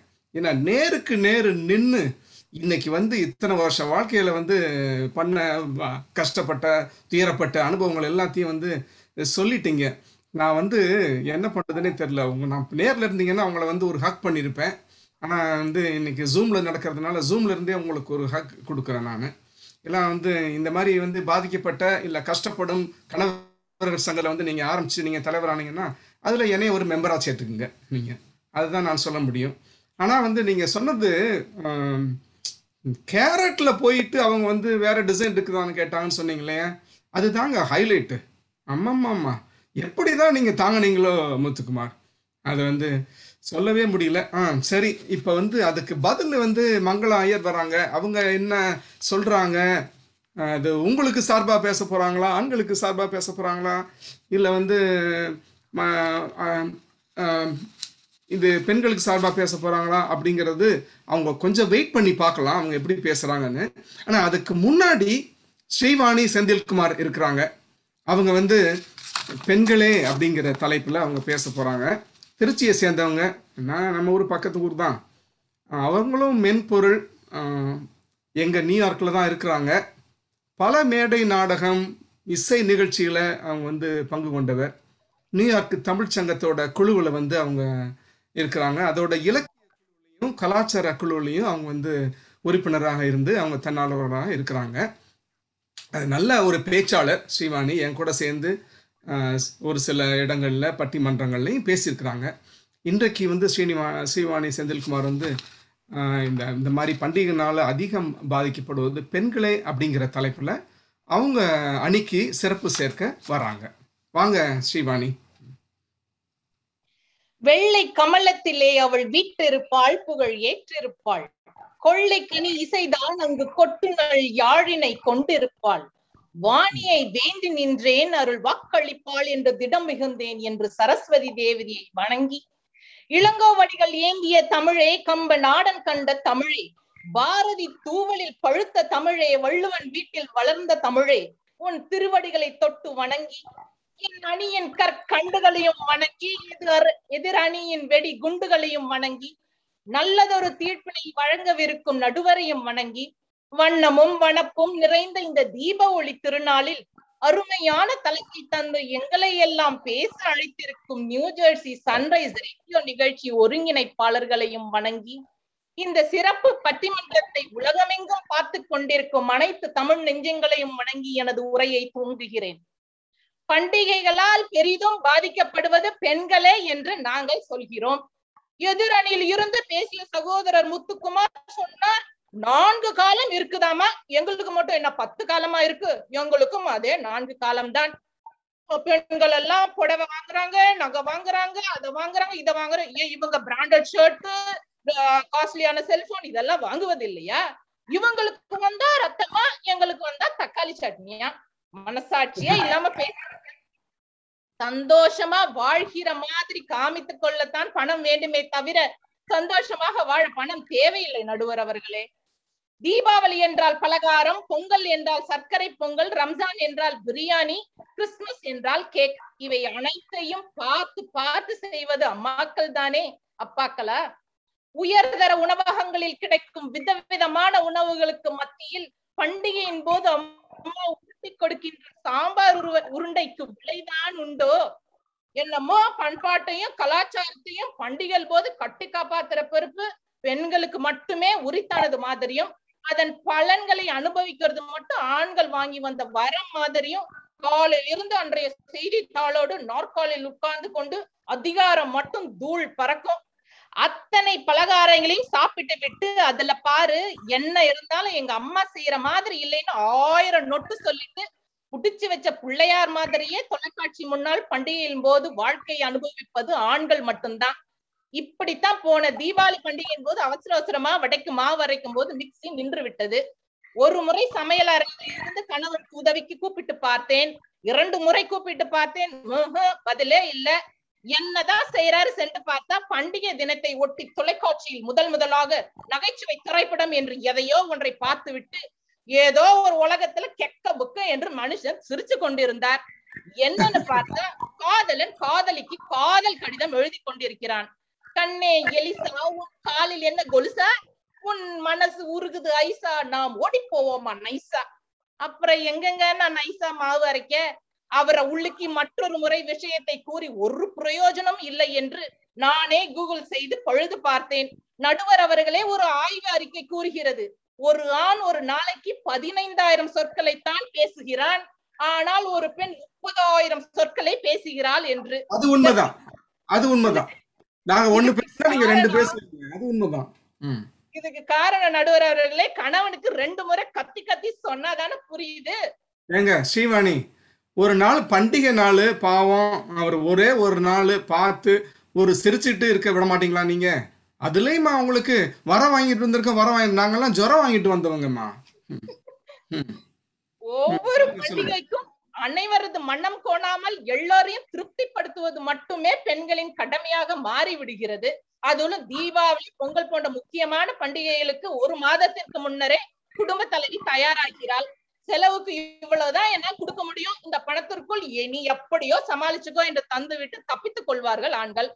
கடுகு, அரிசி டப்பாக்களில் சேர்த்து வைத்திருக்கும் பணத்தையும் சேர்த்து கணக்கில் கொண்டு வானத்தில் அழகாக சுற்றும் ராக்கெட்டை விட பண்டிகைக்கு கல்லூரியில் இருந்து வீட்டிற்கு வரும் மகன், அழகழகாக வீட்டிற்குள் விண்மீன்கள் விடும் மத்தாப்பு போன்ற மகள், பாம்பு மாத்திரமாரி புசு புசுன்னு ஏறி அடங்கும் மாமனார், 5000 வாலா போட்டு தொடர்ந்து அரை மணி நேரம் வெடிக்கும் மாமியார். என்ன அவங்க மாமனார வந்து புஷ்வானம் சொல்றீங்க? அப்ப அவர் இதுலயும் பங்கேற்கிறது இல்லைங்க ஐயா. அப்படியா, சரி சொல்லுங்க. 5000 வாழை போன்று தொடர்ந்து அரை மணி நேரம் வெட்டிக்கும் மாமியார், எந்த வெடி எங்கே கொளுத்தி போடும் என்று தெரியாத நாத்தனார், ஊசி வெடி போல மெலிந்திருக்கும் மைத்துனர், வெடிக்கிற மாதிரியே வந்து கடைசி வரைக்கும் வெடிக்க போகும் வீட்டுக்கார் என்று அனைத்து புகுந்த வீட்டு சொந்தங்களுக்கும் மனம் கோணாமல் புது துணி எடுத்து பலகாரங்கள் 1 வாரத்திற்கு முன்னரே செய்ய ஆரம்பித்து வீட்டு செலவுகள் அனைத்தையும் செலவு செய்து கொண்டு தனக்கென்று கடைசியில் விலை குறைந்த துணிகளையே பெரும்பாலான பெண்கள் வாங்கிக் கொள்கிறார்கள். இதுதான் நிதர்சனமான உண்மை. இத பத்தி கேள்விப்பட்டது இல்லையா நாங்க? 200-300 ரூபாய்க்கு தான் ஐயா புடவை எடுக்கிறோம். அவங்கதான் பிராண்டட் ஷர்ட், பிராண்டட் எல்லாமே பிராண்டட். $200-300 தானே சொல்றீங்க? சரி, உங்க மைத்துனர் என்ன ஏன் அப்படி வந்து ஊசி பொடி மாதிரி ஒல்லியா இருக்காரு? சாப்பாடே கொடுக்கறது இல்லையா அண்ணியாரு? சரி சொல்லுங்க சொல்லுங்க. துவரம் பருப்புக்கும் கடலை பருப்புக்கும் வித்தியாசம் தெரியாத தன் கணவனிடமோ மகனிடமோ மளிகை சாமான்களை வாங்கி வர சொல்வதை விட தானே கடைகளுக்கும் வீட்டிற்கும் நடந்து 1 வாரம் பலகாரங்கள் தொடர்ந்து செய்து வேர்வை சிந்தி பண்டிகை நாளின் போதும் அயராமல் பெண்கள் தான் உழைக்கிறார்கள். என்றைக்காவது பண்டிகையின் போது ஒரு வீட்டு தலைவி காலார அமர்ந்து பார்க்கிறீர்களா? ஒரு பெண் தினந்தோறும் அதிகாலை 5 மணிக்கு எழுகிறார். நிலவுக்காவது ஒரு நாள் அமாவாசை என்ற விடுமுறை உண்டு, ஆனால் பெரும்பாலான பெண்களுக்கு வார விடுமுறை பண்டிகை நாள்களிலும் அதிகாலை முதல் வேலைதான். எதிலும் குறை வந்து விடாமல் பார்த்து பார்த்து ஒன்றிற்கும் மேற்பட்ட காலை விருந்து, மதிய விருந்து வகைகள் அனைத்தையும் செய்து புகுந்த வீட்டு குலதெய்வத்திற்கு வழிபாடு செய்து அனைவருக்கும் உணவு பரிமாறிவிட்டு அனைவரும் சற்று ஓய்வெடுக்கும் மதிய வேளை பிறந்த வீட்டு சொந்தங்கள் கண் முன்னே தோன்ற பெற்றோர்களையும் அண்ணனையோ தம்பியையோ நினைத்து ஒரு எட்டு சென்று பார்த்து விட்டு வந்து விடுவோம் என்று கடைசி வரையில் பிறந்த வீட்டு பந்தங்களையும் விட்டு விடாமல் மாமியாரிடம் அனுமதி வாங்கி ரயில் செல்லும் 2 தண்டவாளங்களை போல் புகுந்த வீட்டிற்கும் பிறந்த வீட்டிற்கும் இடையே தட தட என்று ஓடிக்கொண்டிருப்பவர்கள் பெண்கள் தான். அதிலும் வேலைக்கு செல்லும் பெண்கள் என்றால் பண்டிகைக்கு அடுத்த நாள் திரும்பவும் அதே 5 மணி அலாரம் தான். இங்கே தான் ஒரு நல்ல மருமகளாக, ஒரு நல்ல தாயாக, மனைவியாக கடமையில் இருந்து தவறி விடுவோமா என்று தன்னைத்தானே குற்ற உணர்ச்சிக்கு உட்படுத்தி பண்டிகையின் போதும் தன்னை அதிகம் வருத்தி கொள்பவர்கள் பெண்களே. மெல்லினமே நீ வல்லினமாகும் முயற்சியில் நீ விகாரமாகி விட்டாய் என்று கவிக்கோ அப்துல் ரஹ்மான் கூறியதை போல் பண்டிகைகளால் அதிகம் பாதிக்கப்படுவது பெண்களே.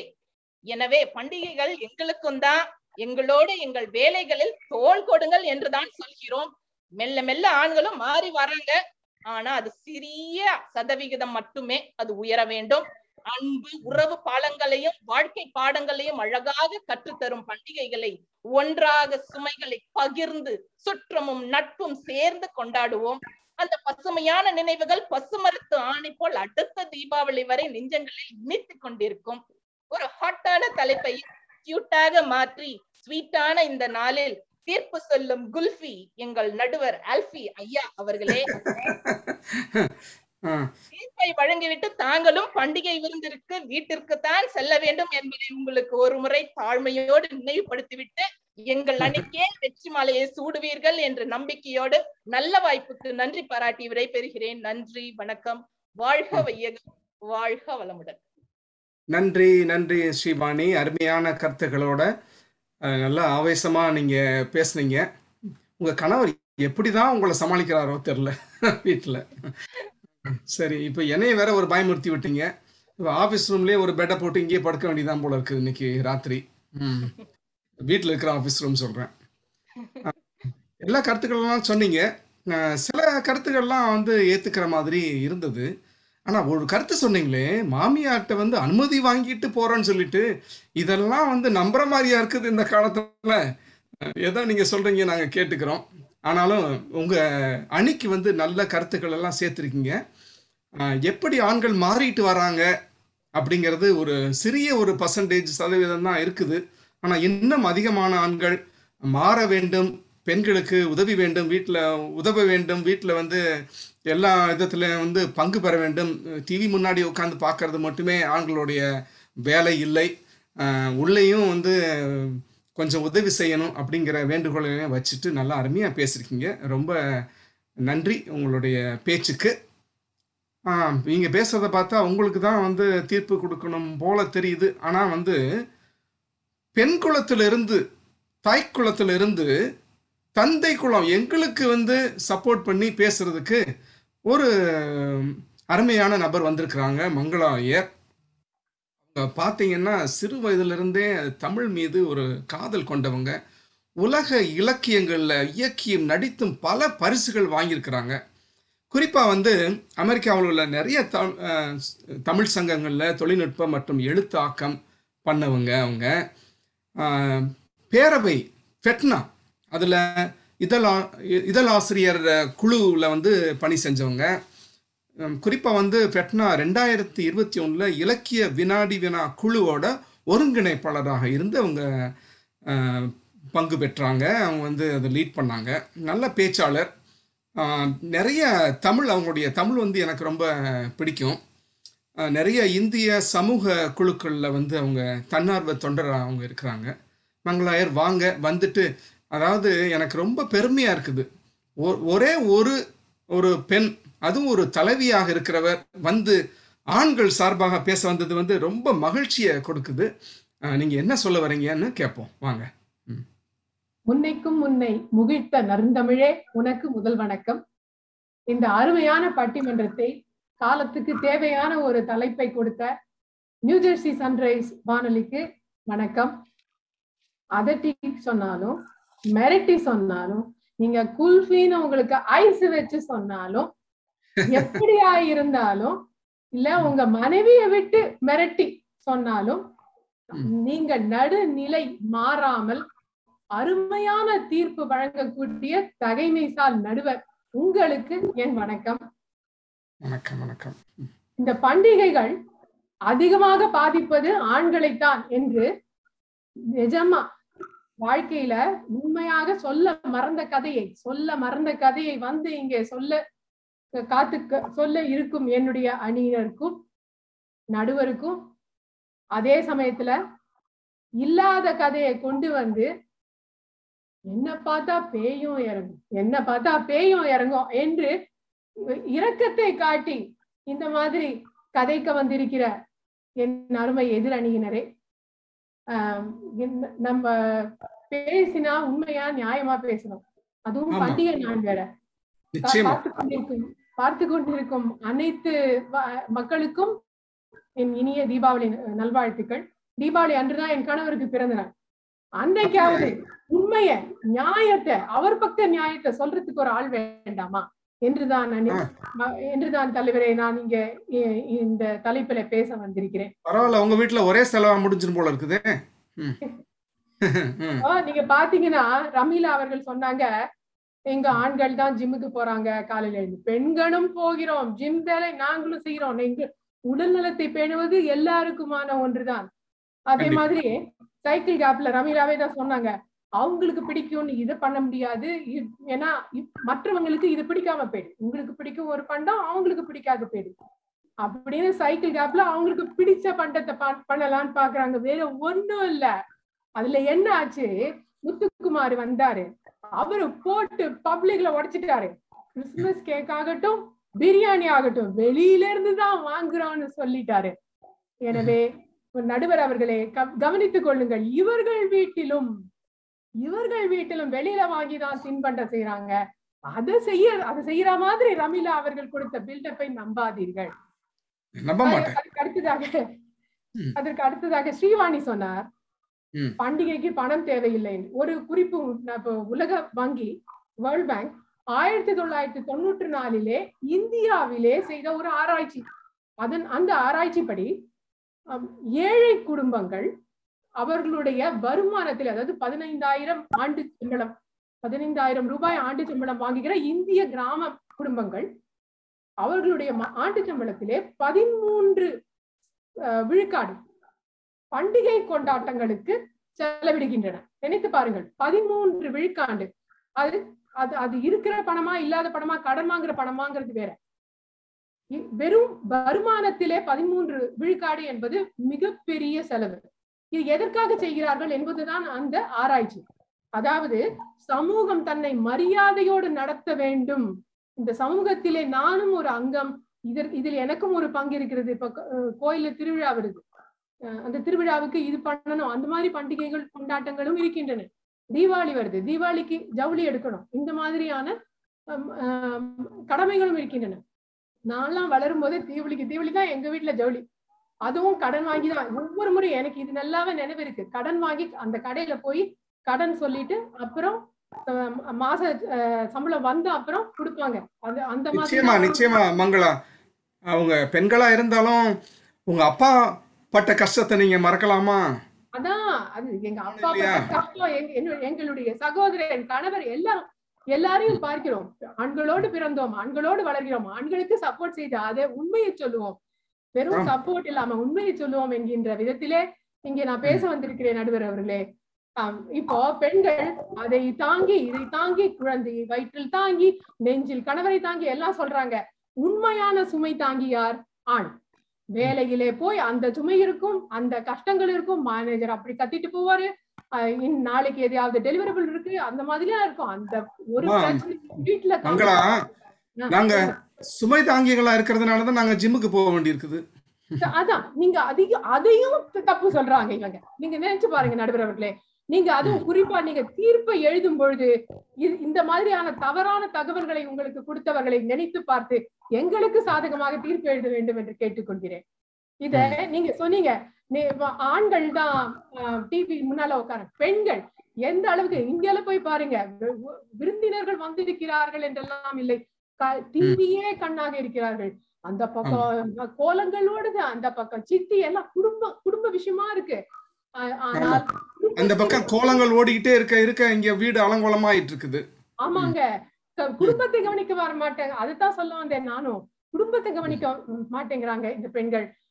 அந்த சமயத்துல இந்த ஆண்கள் என்ன பண்றாங்க, பண்டிகை நாளாச்சே இது, நீங்க ஏதாச்சும் சமையல் நடக்குதா அப்படின்னு அப்ப மாமியார் வருவாங்க, எனக்கு இந்த ரசம் மிளகு ரசம் வேணும்பாங்க. மருமகள் வருவாங்க, இல்ல எனக்கு பூண்டு ரசம் தான் வேணும்பாங்க. அப்ப மாமனார் சொல்லுவாரு, இல்ல இந்த இந்த ரசம் எல்லாம் ஏதோ ஒரு ரசம் பண்ணுங்க, சமரசமா போய் ஏதாவது ஒரு ரசம் பண்ணுங்க என்று மாமனார் ஒரு ஐடியா கொடுப்பார். எல்லாத்தையும் விட்டு வேலையை முடித்து அயர்ந்து வந்த கணவர் அவர் இதுதான் நாட்டு நடப்பு, அதை சொல்றேன் நானு. அவர் வீட்டுக்கு சமையலையும் செய்து வீட்டுல காய்கறி வெட்டுவாரு, பாத்திரம் கழுவாரு, சமையல முடிச்சுட்டு அக்கடான்னு நடை போட்டா துக்கடான்னு இவங்க பெண்கள் எடை போடுறாங்க. எப்படின்னா பெண்கள் என்ன செய்யறாங்க, டிவி முன்னால போய் உட்காந்துட்டீங்க, இப்ப போய் தேங்காய் உடைச்சு கொடுங்க, இல்ல மாவள தோரங்கன்னு ஏதாவது வேலை செய்ய அனுப்பிச்சிடுவாங்க. சரி இல்ல அப்படின்னா இந்த ரமீலா போன்ற நம்முடைய தோழிகள் ஃப்ரிட்ஜ்ல இருக்கிற சாப்பாடு பாட்டிலத்துல கொடுத்தாங்க பாருங்க, அது கொஞ்சம் எடுத்துட்டு வந்திருக்கேன் அப்படின்னு சில பேர் அவங்க ஃப்ரிட்ஜ்ல இருந்து எடுத்த சாப்பாடு பண்டிகை நாளா அந்த ஃப்ரிட்ஜ்ல வைக்கிற ஃப்ரிட்ஜ்ல இருந்து எடுத்த சாப்பாடு சூடு கூட பண்ணி தர மாட்டேங்கிறாங்க. ஆமாங்க, நீங்க பண்ணிக்கங்க ஏதோ வேலையா இருக்கேன் அப்படின்னு எதையாவது காரணம் சொல்லிடுவாங்க. அவங்க வேலையா இருக்காங்களோ இல்லையோ அது என் அது அந்த இறைவனுக்கே வெளிச்சம். நீங்க ஆண்களை பாத்தீங்கன்னா அவங்க கையை பாருங்க, முதல்ல இங்க உள்ள ஆண்களோட கையில ரேகையே இல்லைங்க, பாத்திரம் ரேகையெல்லாம் போயிருச்சு. ஆமாங்க, அதே மாதிரி எதிரணியில எனக்கு பின் எனக்கு அப்புறம் ஒரு ஆண் பேச வருகிறார். அண்ணன் அவங்களுக்கு இப்பவே சொல்லிக்கிறேங்க அண்ணன், தீபாவளி நெருக்கடி எதுலயோ மாட்டிக்கிட்டு இங்க வந்து பெண்களுக்கு ஆதரவா பேச வந்துட்டீங்க, கொஞ்சம் பார்த்து பரவாயில்ல தீபாவளி முடிஞ்ச அப்புறம் நீங்க ஒதுக்குமா வந்து எங்கிட்ட சொல்லுங்க, உண்மையை சொல்லுங்க.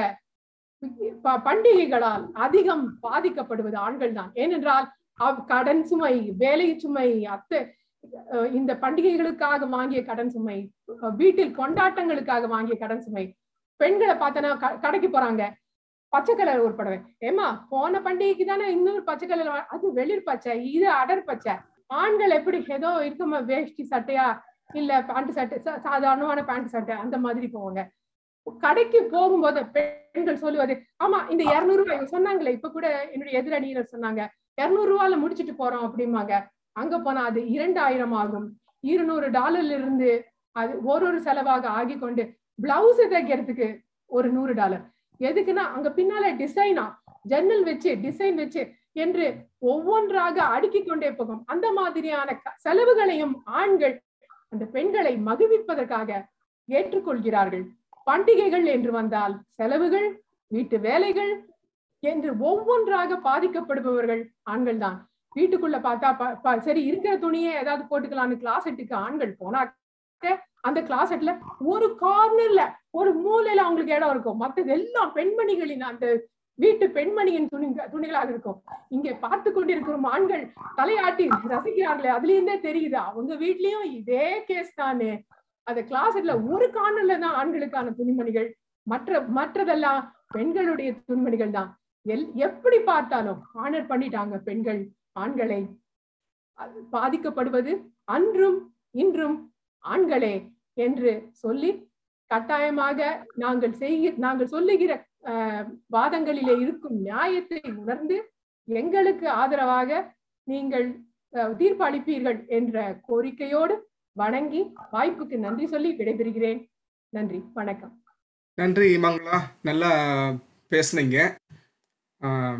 நீதி நெறி நியாயம் தவறாம தீர்ப்பு சொல்லுங்க அப்படின்னு சொல்லிங்க, முயற்சி பண்றேன். மங்களா அவங்களுடைய கணவரை கணவருக்கு பரிந்து பேச இங்கே வரல, ஆனால் கணவரை அறிந்து பேசுகிறாங்க அவங்க, அதுதான் ஒரு சிறப்பு. அவர் கூட சேர்ந்து உட்கார்ந்து சரிசமமாக அவர் சொல்கிறத கேட்டுட்டு அவருக்காக இங்கே பேசிய ஆண்கள் தான் அதிகமான இந்த மாதிரி பண்டிகை காலத்தில் அதிகமாக கஷ்டப்படுறது ஆண்கள் தான் அப்படிங்கிறத ஒரு ரொம்ப அருமையான விவரங்கள் சொன்னாங்க. சில புள்ளி விவரங்களையும் கூட சொன்னாங்க. ஆராய்ச்சி பூர்வமாக ஒரு கருத்தை சொல்லும் பொழுது அதுக்கு மறுப்பு சொல்கிறது ரொம்ப கஷ்டம் இல்லைங்களா? அந்த மாதிரி ஒவ்வொரு கருத்தாக புட்டு புட்டு வச்சாங்க. நல்லா பேசுனீங்க. தலைப்பு ஒட்டி தலைப்புக்கு பங்கம் இல்லாமல் ரொம்ப அழகாக நீங்கள் பேசுனீங்க. நீங்கள் பேசுகிறத பார்த்தா தீர்ப்பு உங்கள் பக்கம் வர மாதிரி இது தெரியுது. பார்க்கலாம், அடுத்து ஒரு வாசன் பொன்னுசாமி வராரு, அவர் என்ன சொல்கிறாருன்னு பார்க்கலாம். அவர் டாலஸ் டெக்ஸஸில் இருக்கிறாரு, 10 வருடமாக அமெரிக்காவில் இருக்கிறாரு. ஆல்பர்ட் லேபரேட்டரி மென்பொருளிலிருந்து கொஞ்சம் மாறுபட்டவர். அவர் ஆராய்ச்சி துறையில் மூத்த பொறியாளராக அவர் பணியாற்றி வருகிறார். கோயம்புத்தூர்கார் பிஎஸ்சியில் மெக்கானிக்கலில் மாஸ்டர்ஸ் படிச்சுட்டு 6 வருடமாக தமிழ் மன்றங்கள், பல்வேறு நிகழ்வுகள், தமிழ் மொழி அதில் ஆர்வம், மேடை பேச்சு, தமிழ் ஆய்வு இதிலெல்லாம் ஈடுபட்டு சிறப்பான தமிழ் பணி ஆற்றி கொண்டிருக்கிறார் வாசன் பொன்னுசாமி அவர்கள். வாங்க, உங்களுடைய சார்பாக பேச வாங்க, நீங்கள் உங்கள் கருத்துக்களை நீங்கள் சொல்ல ஆரம்பிக்கலாம். வணக்கம் அன்புக்குரிய நண்பர் அவர்களே, நியூ ஜெர்சி சன்ரைஸ் ரேடியோவின் பட்டிமன்ற குழுவினரே மற்றும் உலகெங்கும் வாழும் தமிழ் சொந்தங்களே, உங்கள் அனைவருக்கும் என்னுடைய முதற்கண் வணக்கங்கள் மற்றும் தீபாவளி திருநாள் நல்வாழ்த்துக்கள். நான் என்னுடைய பேச்சை ஆரம்பிக்கிறது ஒரு சின்ன சினிமா காமெடிய சொல்லிட்டு என் பேச்சை தொடரலான்னு இருக்கேன். ஏன்னா அப்போதான் இவங்களுக்கு எல்லாம் புரியும். ஒரு ரவுடிங்க தொல்லை ரொம்ப ஜாஸ்தியா இருந்தது. போலீஸ் வந்து ரவுடிங்க எல்லாத்தையும் ஒரு வேன்ல ஏத்திக்கிட்டு போவாங்க. பின்னாடி வடிவேலுன்னு ஒருத்தர் காமெடி நடிக்கிறார். அவர் ஓடி வந்துட்டு அந்த வேன்ல புடிச்சு தொங்கிட்டு இருப்பாரு. நானும் ரவுடிதான், ரவுடிதான், எல்லாம் பாருங்க நானும் ரவுடிதான், இவரு கத்திக்கிட்டே இருப்பாரு. அவர் பாட்டு போலீஸ்காரன் வந்து எவன் சம்பந்தம் ஏறிக்கிட்டு இருக்கா, இடம் கேட்கல அப்படியே இறக்கி விட்டுருவாரு. ஆனா போக மாட்டாங்க. மறுபடியும் வந்து வேலை தொங்கிக்கிட்டு நானும் ரவுடிதான், நானும் அப்படின்வாங்க. இப்ப எனக்கு இது எப்படி தோணுதுன்னா, இது பண்டிகை, வேலை செய்யற இடம், இதுல உள்ள பாதிப்பு, இதை பத்தி பேசிக்கிட்டு இருக்கும்போது பண்டிகைகளுக்கு சம்பந்தமே இல்லாத ஆண் குழுவை சேர்ந்த ஒரு 3 பேர் வந்து உட்கார்ந்துக்கிட்டு நாங்க பாதிக்கப்படுறோம் அப்படின்னு பேசிக்கிட்டு இருக்காங்க. ஐயா, நீங்க நீதி, நேர்மை இப்படி எல்லாம் பேசும்பொழுது உங்க முதுகு பின்னாடி கொஞ்சம் பாருங்க. அந்த மனசாட்சி இறங்கி வேகமா ஓடிக்கிட்டு இருக்கும்.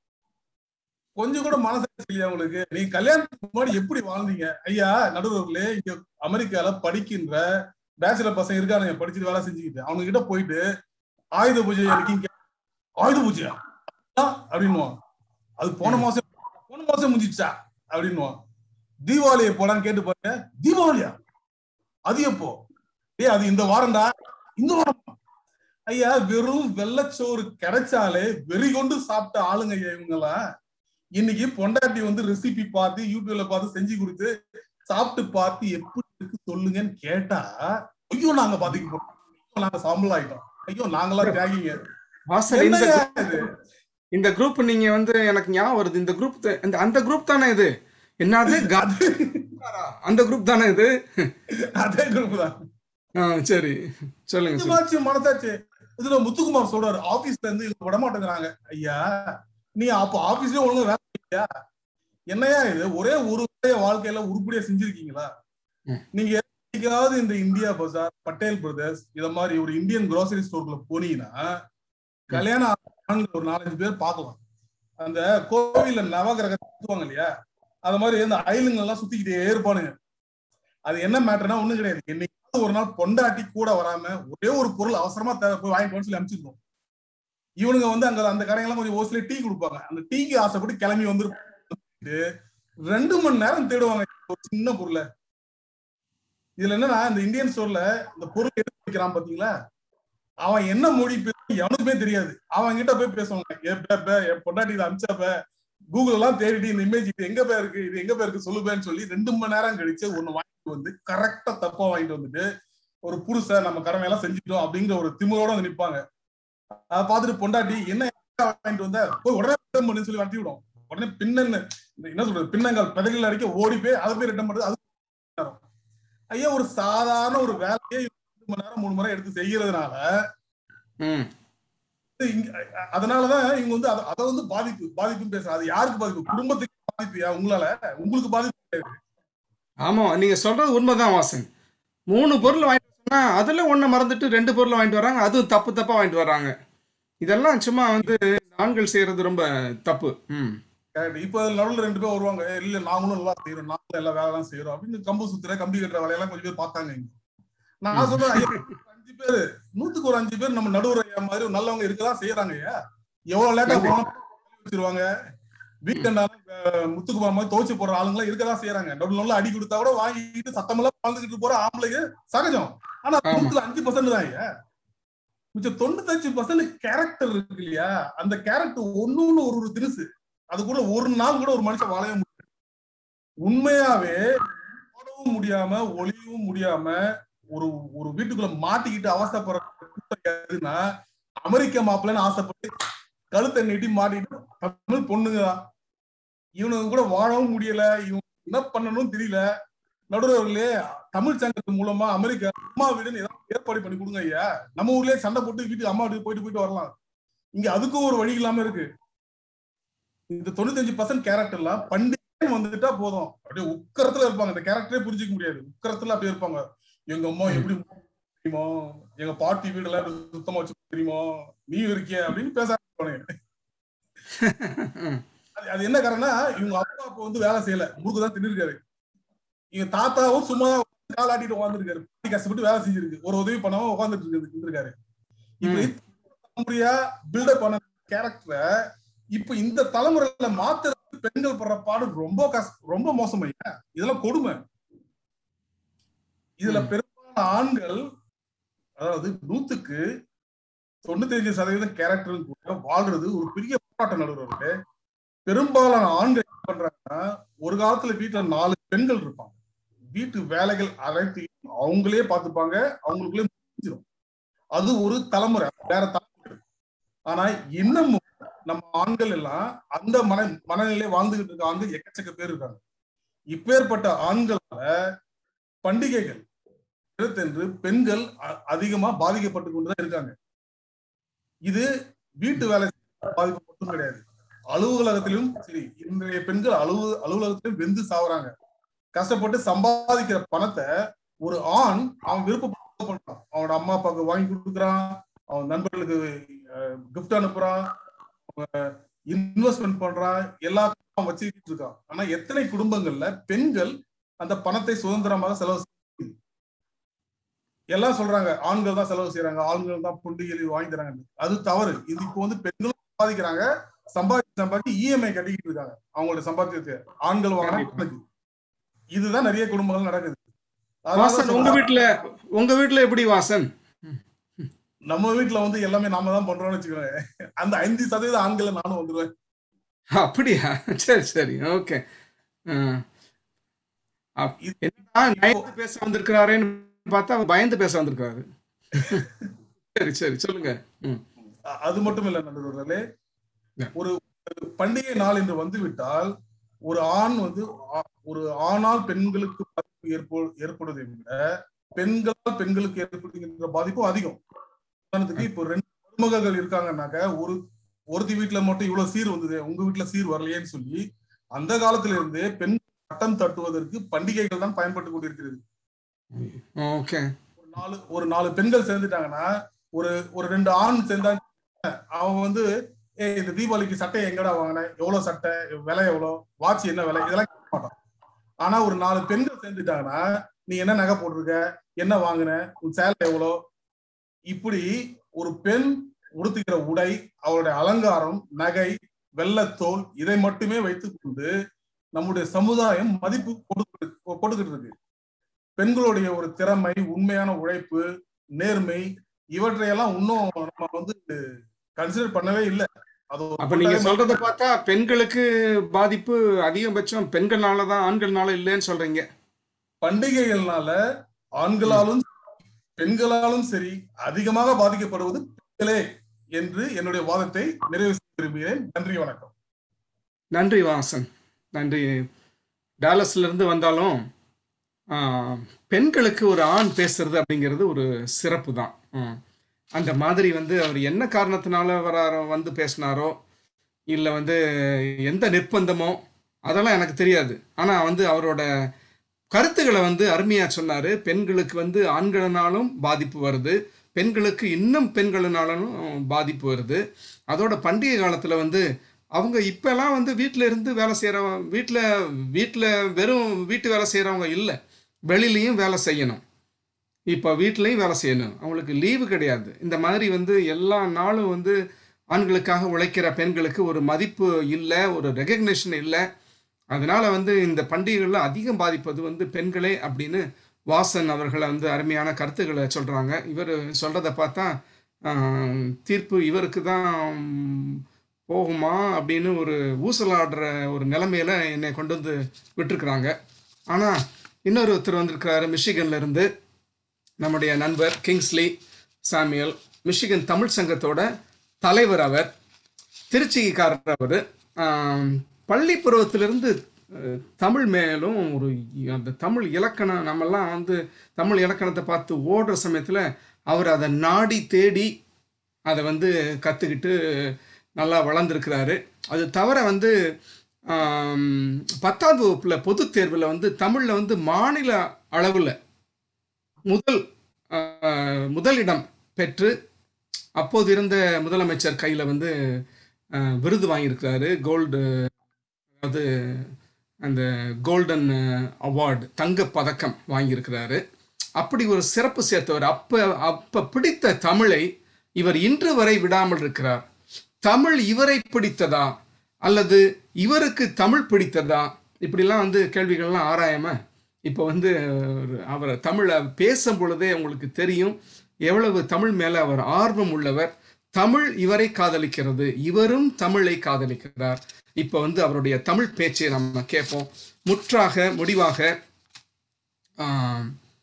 இந்த நல்ல தலைப்பில் ஆண்களுக்கு தான்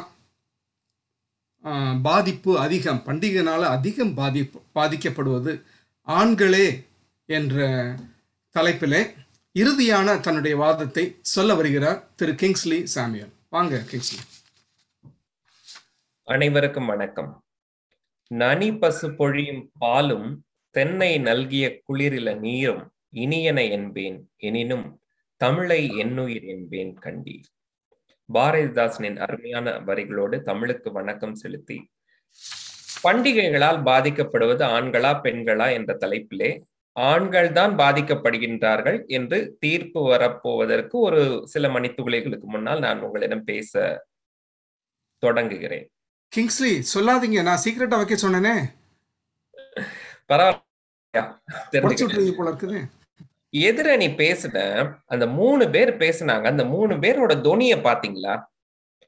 முதல்ல வந்த ஆளு நல்லா மிரட்டினாங்க, அடுத்து வந்த ஆளு ஐஸ் வச்சாங்க, மூணாவது வந்த ஆளு பவ்யமா பேசி எப்படியாவது எங்களுக்கு தீர்ப்பு கொடுத்துருங்கன்னு கெஞ்சிட்டு போயிட்டார். இதுதான் அந்த 3 பேரும் பண்ண வேலை. அதாவது ஒரு இந்த பிடிவாத குணம் எதிரணிக்கு ரொம்ப இருக்கு. எப்படியாவது தீர்ப்பு வாங்கிடணும், எப்படியாவது தீர்த்து, ஒண்ணு மிரட்டி தீர்ப்பாங்கன்னு இல்ல கெஞ்சி தீர்ப்பாங்கன்னு அவன் 3 பேரும் 3 விதமா ட்ரை பண்ணிட்டாங்க. ஆனாலும் நம்மளுடைய நடுவர் அவர்கள் எதற்கும் அசராதவர், அடங்காதவர் அப்படிங்கிறது எல்லாருக்குமே தெரியும். அதை வந்து நம்ம தீர்ப்புல பார்ப்போம். முதல்ல வந்து ரமீலா சொல்றீங்க. ஆமாங்க, இப்போதைக்கு அப்படியே வச்சுக்கலாம் நம்ம. சரி, சொல்லவே இல்லையே. முதல்ல ரமீலா அவர்கள் வந்து பேசினாங்க. கணவருக்கு இது பிடிக்கும் அது பிடிக்கும் இது பிடிக்கும் அது பிடிக்கும்னு பார்த்து பார்த்து செய்யணும். இவங்க பண்றதெல்லாம் பார்த்து கணவருக்கு பிடிக்கும் பிடிக்கும், ஆனா என்ன பிடிக்கும்? பைத்தியம் தான் பிடிக்கும். அந்த மாதிரிதான் தொடர்ந்து எல்லாமே பண்ணுவாங்க, எல்லார் வீட்லயும். அப்புறம் வந்து நம்ம ஸ்ரீவாணி அவங்க வந்து மிரட்டுறாங்க, மிரட்டிக்கிட்டே இருக்கிறாங்க. அவங்க மிரட்டின மிரட்டல மிக்சியே நின்னு போயிடுச்சான். ஆமா, இவங்க பண்றதை பார்த்து மிக்சி மெஷின் அது நின்னு போயிடுச்சு. பட் கணவர்களால் நிக்க முடியாது, அவங்க ஓடிக்கிட்டே தான் இருக்கணும். அவங்க ஓடிக்கிட்டே இருக்கிறாங்க. நாங்க என்ன மிக்சியா? இது பேசாம நம்ம மிக்சியாவே பிறந்திருக்கலாமோன்னு தோணும் நமக்குலாம். அத சொல்லுங்க. அப்புறம் இன்னொன்னு அவங்க சொன்னாங்க, ஒரு மிக உயரிய அறிவியல் கருத்து சொன்னாங்க. அங்கதான் நானே உளுந்துட்டேன். அப்பாடா என்னடா இப்படி சொல்லிட்டாங்கன்னு. அம்மாவாசையில நிலாவுக்கு என்ன நிலா என்ன சுத்துறத நிப்பாட்டிருதா இல்ல ஓரமா போய் உக்காந்துருதா எனக்கு புரியவில்லைங்க. அதாவது போய் சொல்லுங்க, டன்னு கலக்குல சொல்லாதீங்க, லாரி லாரியா சொல்லாதீங்கன்னு தான் நாங்க சொல்றோம். அங்கங்க ஒண்ணு ஒண்ணா நல்லா தூவி விடுங்க, போதும். இவ்வளோலாம் சொல்லக்கூடாதுமா. அது அந்த அறிவியல் கருத்தை பார்த்து அப்பா இப்ப ஐன்ஸ்டைன்லாம் இல்ல, நல்ல வேலை. என்ன நடந்திருக்குன்னு எனக்கு தெரியல. அவங்க அவங்க வீட்டுல பேசுற மாதிரியே பேசுறாங்க. அவங்க சொல்றதெல்லாம் ஆள் இருக்கு இல்லையா? இதுதாங்க ஐயா. அதாவது வெள்ளக்காக்கா பறக்குதுன்னா நம்ம ஒத்துக்கணும், சூரியன் வந்து மேற்க ஒதுக்கினா ஒத்துக்கணும். அந்த மாதிரி ஒரு பாணி தாங்க எதிரணி கையாளுறாங்க. இதுக்கெல்லாம் நீங்க ஆசராது. அடுத்தது வாசன் அவர்கள் வந்தாங்க. அவரை வந்து நாங்க கொஞ்சம் மன்னிச்சு விட்டுறோம் ஆண்கள் அணியில இருந்து. ஏன்னா வந்து அவரையே வந்து மிரட்டி தான் அந்த அணிக்கு போக வச்சிருக்காங்க அவங்க வீட்டுல இருந்து. இப்ப அங்க போகலன்னா அவருக்கு வந்து சாப்பாடு கிடைக்காது. ஏதோ ஒரு பலத்த ஒரு மிரட்டலாலதான் அங்க போயிருக்காரு. அவருடைய மனதை நாங்க புரிஞ்சுக்கிறோம். ஆனா அதனாலதான் உங்ககிட்ட கூட வந்து ஒரு கெஞ்சல் தொனியிலே பேசிட்டு போனார். சோ அவருடைய எனக்கு அந்த சந்தேகம் இருக்குது. சோ அவருடைய மனநிலையை எங்களால புரிந்துக்க முடியுது. அதனால அவரை மன்னித்து கொண்டு என்னுடைய உரையை தொடங்குகிறேன்.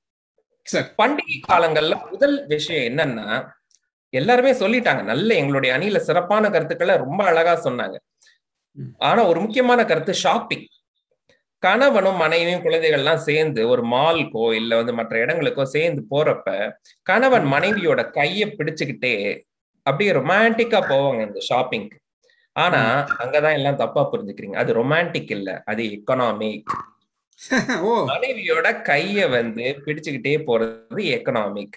அத கைய எப்ப விடுறோமோ அங்க உள்ள மால்ல உள்ள ஒவ்வொரு கடையில போய் போய் போய் 3/4 மணி நேரம் 1 மணி நேரம் 1.5 மணி நேரம் ஆயிடும். அங்கதான் வந்து கணவர்களுக்கு ஒரு திண்டாட்டம். அப்படியுமே தொடர்ந்து நம்ம பண்ண முடியாது. அங்கங்க வந்து விட்டுருவோம், கணவர்கள் பாதிக்கப்படுவார். என்னன்னா கிரெடிட் கார்ட்ல மெசேஜ் வரும், your credit card has been used and spend $170 அப்படின்னு வரும். அவங்கதான் வந்து படம் அப்படின்ட்டு ஆலிஸ்வெல்னு சொல்லிட்டு அந்த லாபியில கணவர் நிக்கணும். இதுதாங்க ஷாப்பிங்ல நடக்கிறது பண்டிகைகள். அப்ப அடுத்தது இன்னொரு முக்கியமான விஷயம், என்ன பதார்த்தங்கள் என்ன ஸ்வீட்ஸ் செய்யலாம் அப்படிங்கறது வந்து டிசைட் பண்றது. மனைவிகள் வந்து ரொம்ப விவரம். எப்படி தெரியுமா அதை டிசைட் பண்ணுவாங்க, என்னென்ன ஸ்வீட்ஸை கணவர் தலையில கட்டலாம் அப்படிங்கிறத நல்லா அவங்க ஒரு லிஸ்ட் வச்சிருப்பாங்க. அதை மட்டும்தான் தேர்ந்தெடுப்பாங்க. என்னன்னா முறுக்கு, சீடை, லட்டு, இதெல்லாம் தான் தேர்ந்தெடுப்பாங்க. இதுதான் நீங்க எல்லா வீட்லயுமே பார்க்கலாம் தீபாவளியில. ஏன்னா அதெல்லாம் தான் நம்ம கணவர்களோட தலையில நம்ம கட்டி விட்டுறலாம் ஈஸியா. அதுதான் வந்து மனைவிக்கு நல்லா தெரியும். ஓ அப்படி இதுதான் ஆகுது காரணம் கிங்ஸ்லி. அப்ப வந்து தலையில கட்டினாலதான் வந்து ஆண்களுக்கு எல்லாம் வந்து டயபெட்டிஸ் வந்துருச்சு போல இருக்குது. ஆமா கண்டிப்பா, இது வரைக்கும் தெரியாம இருந்துச்சு எனக்கு. முறுக்கு, சீடை, லட்டு, இந்த இதெல்லாம் வந்து ஏதோ இவங்களே கண்டுபிடிச்ச மாதிரி பண்ணுவாங்க. ஆனா ஊர் உலகத்துல உள்ள எல்லா வீட்லயும் நம்ம மெட்ராஸ் சமையல் ஸ்டெஃபி அவங்க பண்றதை பார்த்துதான் செய்யறாங்க. ஆனா கண்டுபிடிக்கிறது எல்லாம் இவங்களே கண்டுபிடிச்ச மாதிரி பேசுறது.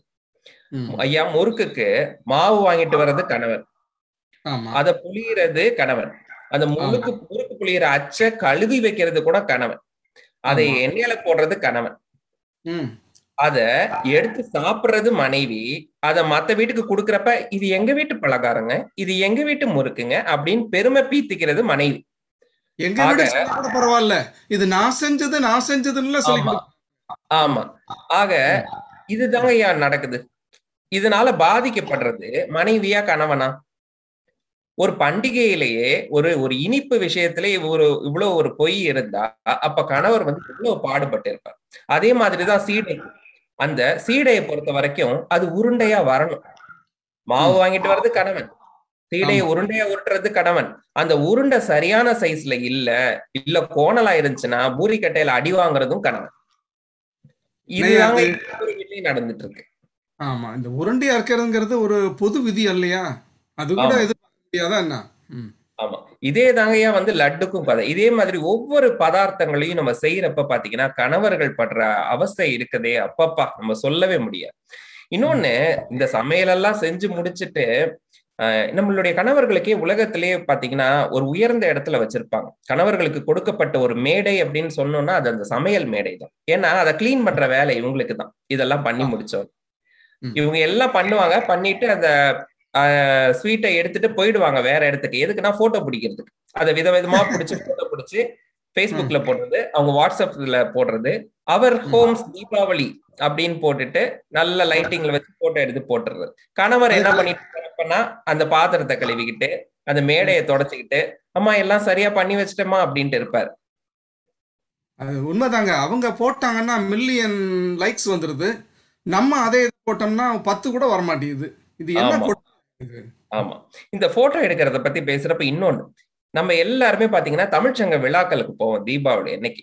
எல்லா பெண்கள் எல்லாம் நல்ல அவர்களுடைய உடைகள் அலங்காரம் எல்லாம் பண்ணிட்டு ஆண்களும் அதே மாதிரி போறப்ப பாத்தீங்கன்னா அங்க இருக்கிற ஒரு அலங்கரிப்புல வச்சு போட்டோ எடுக்கணும். அது வந்து ஒரு பெரிய வேலை. கணவர்களை தீபாவளி ஃபங்க்ஷனுக்கு கூட்டிட்டு போறது அந்த ஒரு வேலைக்காக தான். வேற எதுக்குன்னு நினைக்கிறீங்க? ஒண்ணு பைய தூக்கிக்கணும், இல்ல குழந்தைய தூக்கிக்கணும், இல்ல போட்டோ எடுக்கணும். இந்த 3 வேலைக்காக மட்டும்தான் கணவர்களை கூட்டி கொண்டு போகிறார்கள். இந்த டிரைவர் வேலையை மறந்துட்டீங்களே கிங்ஸ்லி. ஆமா, டிரைவர் வேலையும் தான் கண்டிப்பா. இன்னொன்னு என்னன்னா, அங்க இருக்கிற அந்த அலங்காரங்களுக்கு முன்னாடி இவங்க நின்றுட்டு 3/4 மணி நேரம் வெவ்வேறு போஸ் கொடுப்பாங்க. அதுவும் ஒவ்வொரு போட்டோ எடுத்து முடிச்சோன்னே எங்க காமிங்க எங்க காமிங்க அப்படின்ட்டு வந்து பாப்பாங்க. ஓ நான் இப்படி நின்று இருக்கேன், இருங்க நான் இப்படி திரும்புறேன், இப்படி எடுங்க அப்படிம்பாங்க. இல்ல நான் அப்படி திரும்புறேன், அப்படி எடுங்க. இப்படியே 3/4 மணி நேரம் போயிடுங்க. அங்க வந்து பந்தியே முடிஞ்சிடும். இவங்க என்ன எதிர்பார்ப்புக்கு ஏற்ற மாதிரி போட்டோ எடுக்கணும்னா இவங்க ராஜீவ் மேனனையும் சந்தோஷ் மேனனையும் தான் கல்யாணம் பண்ணிருக்கணும். இவங்க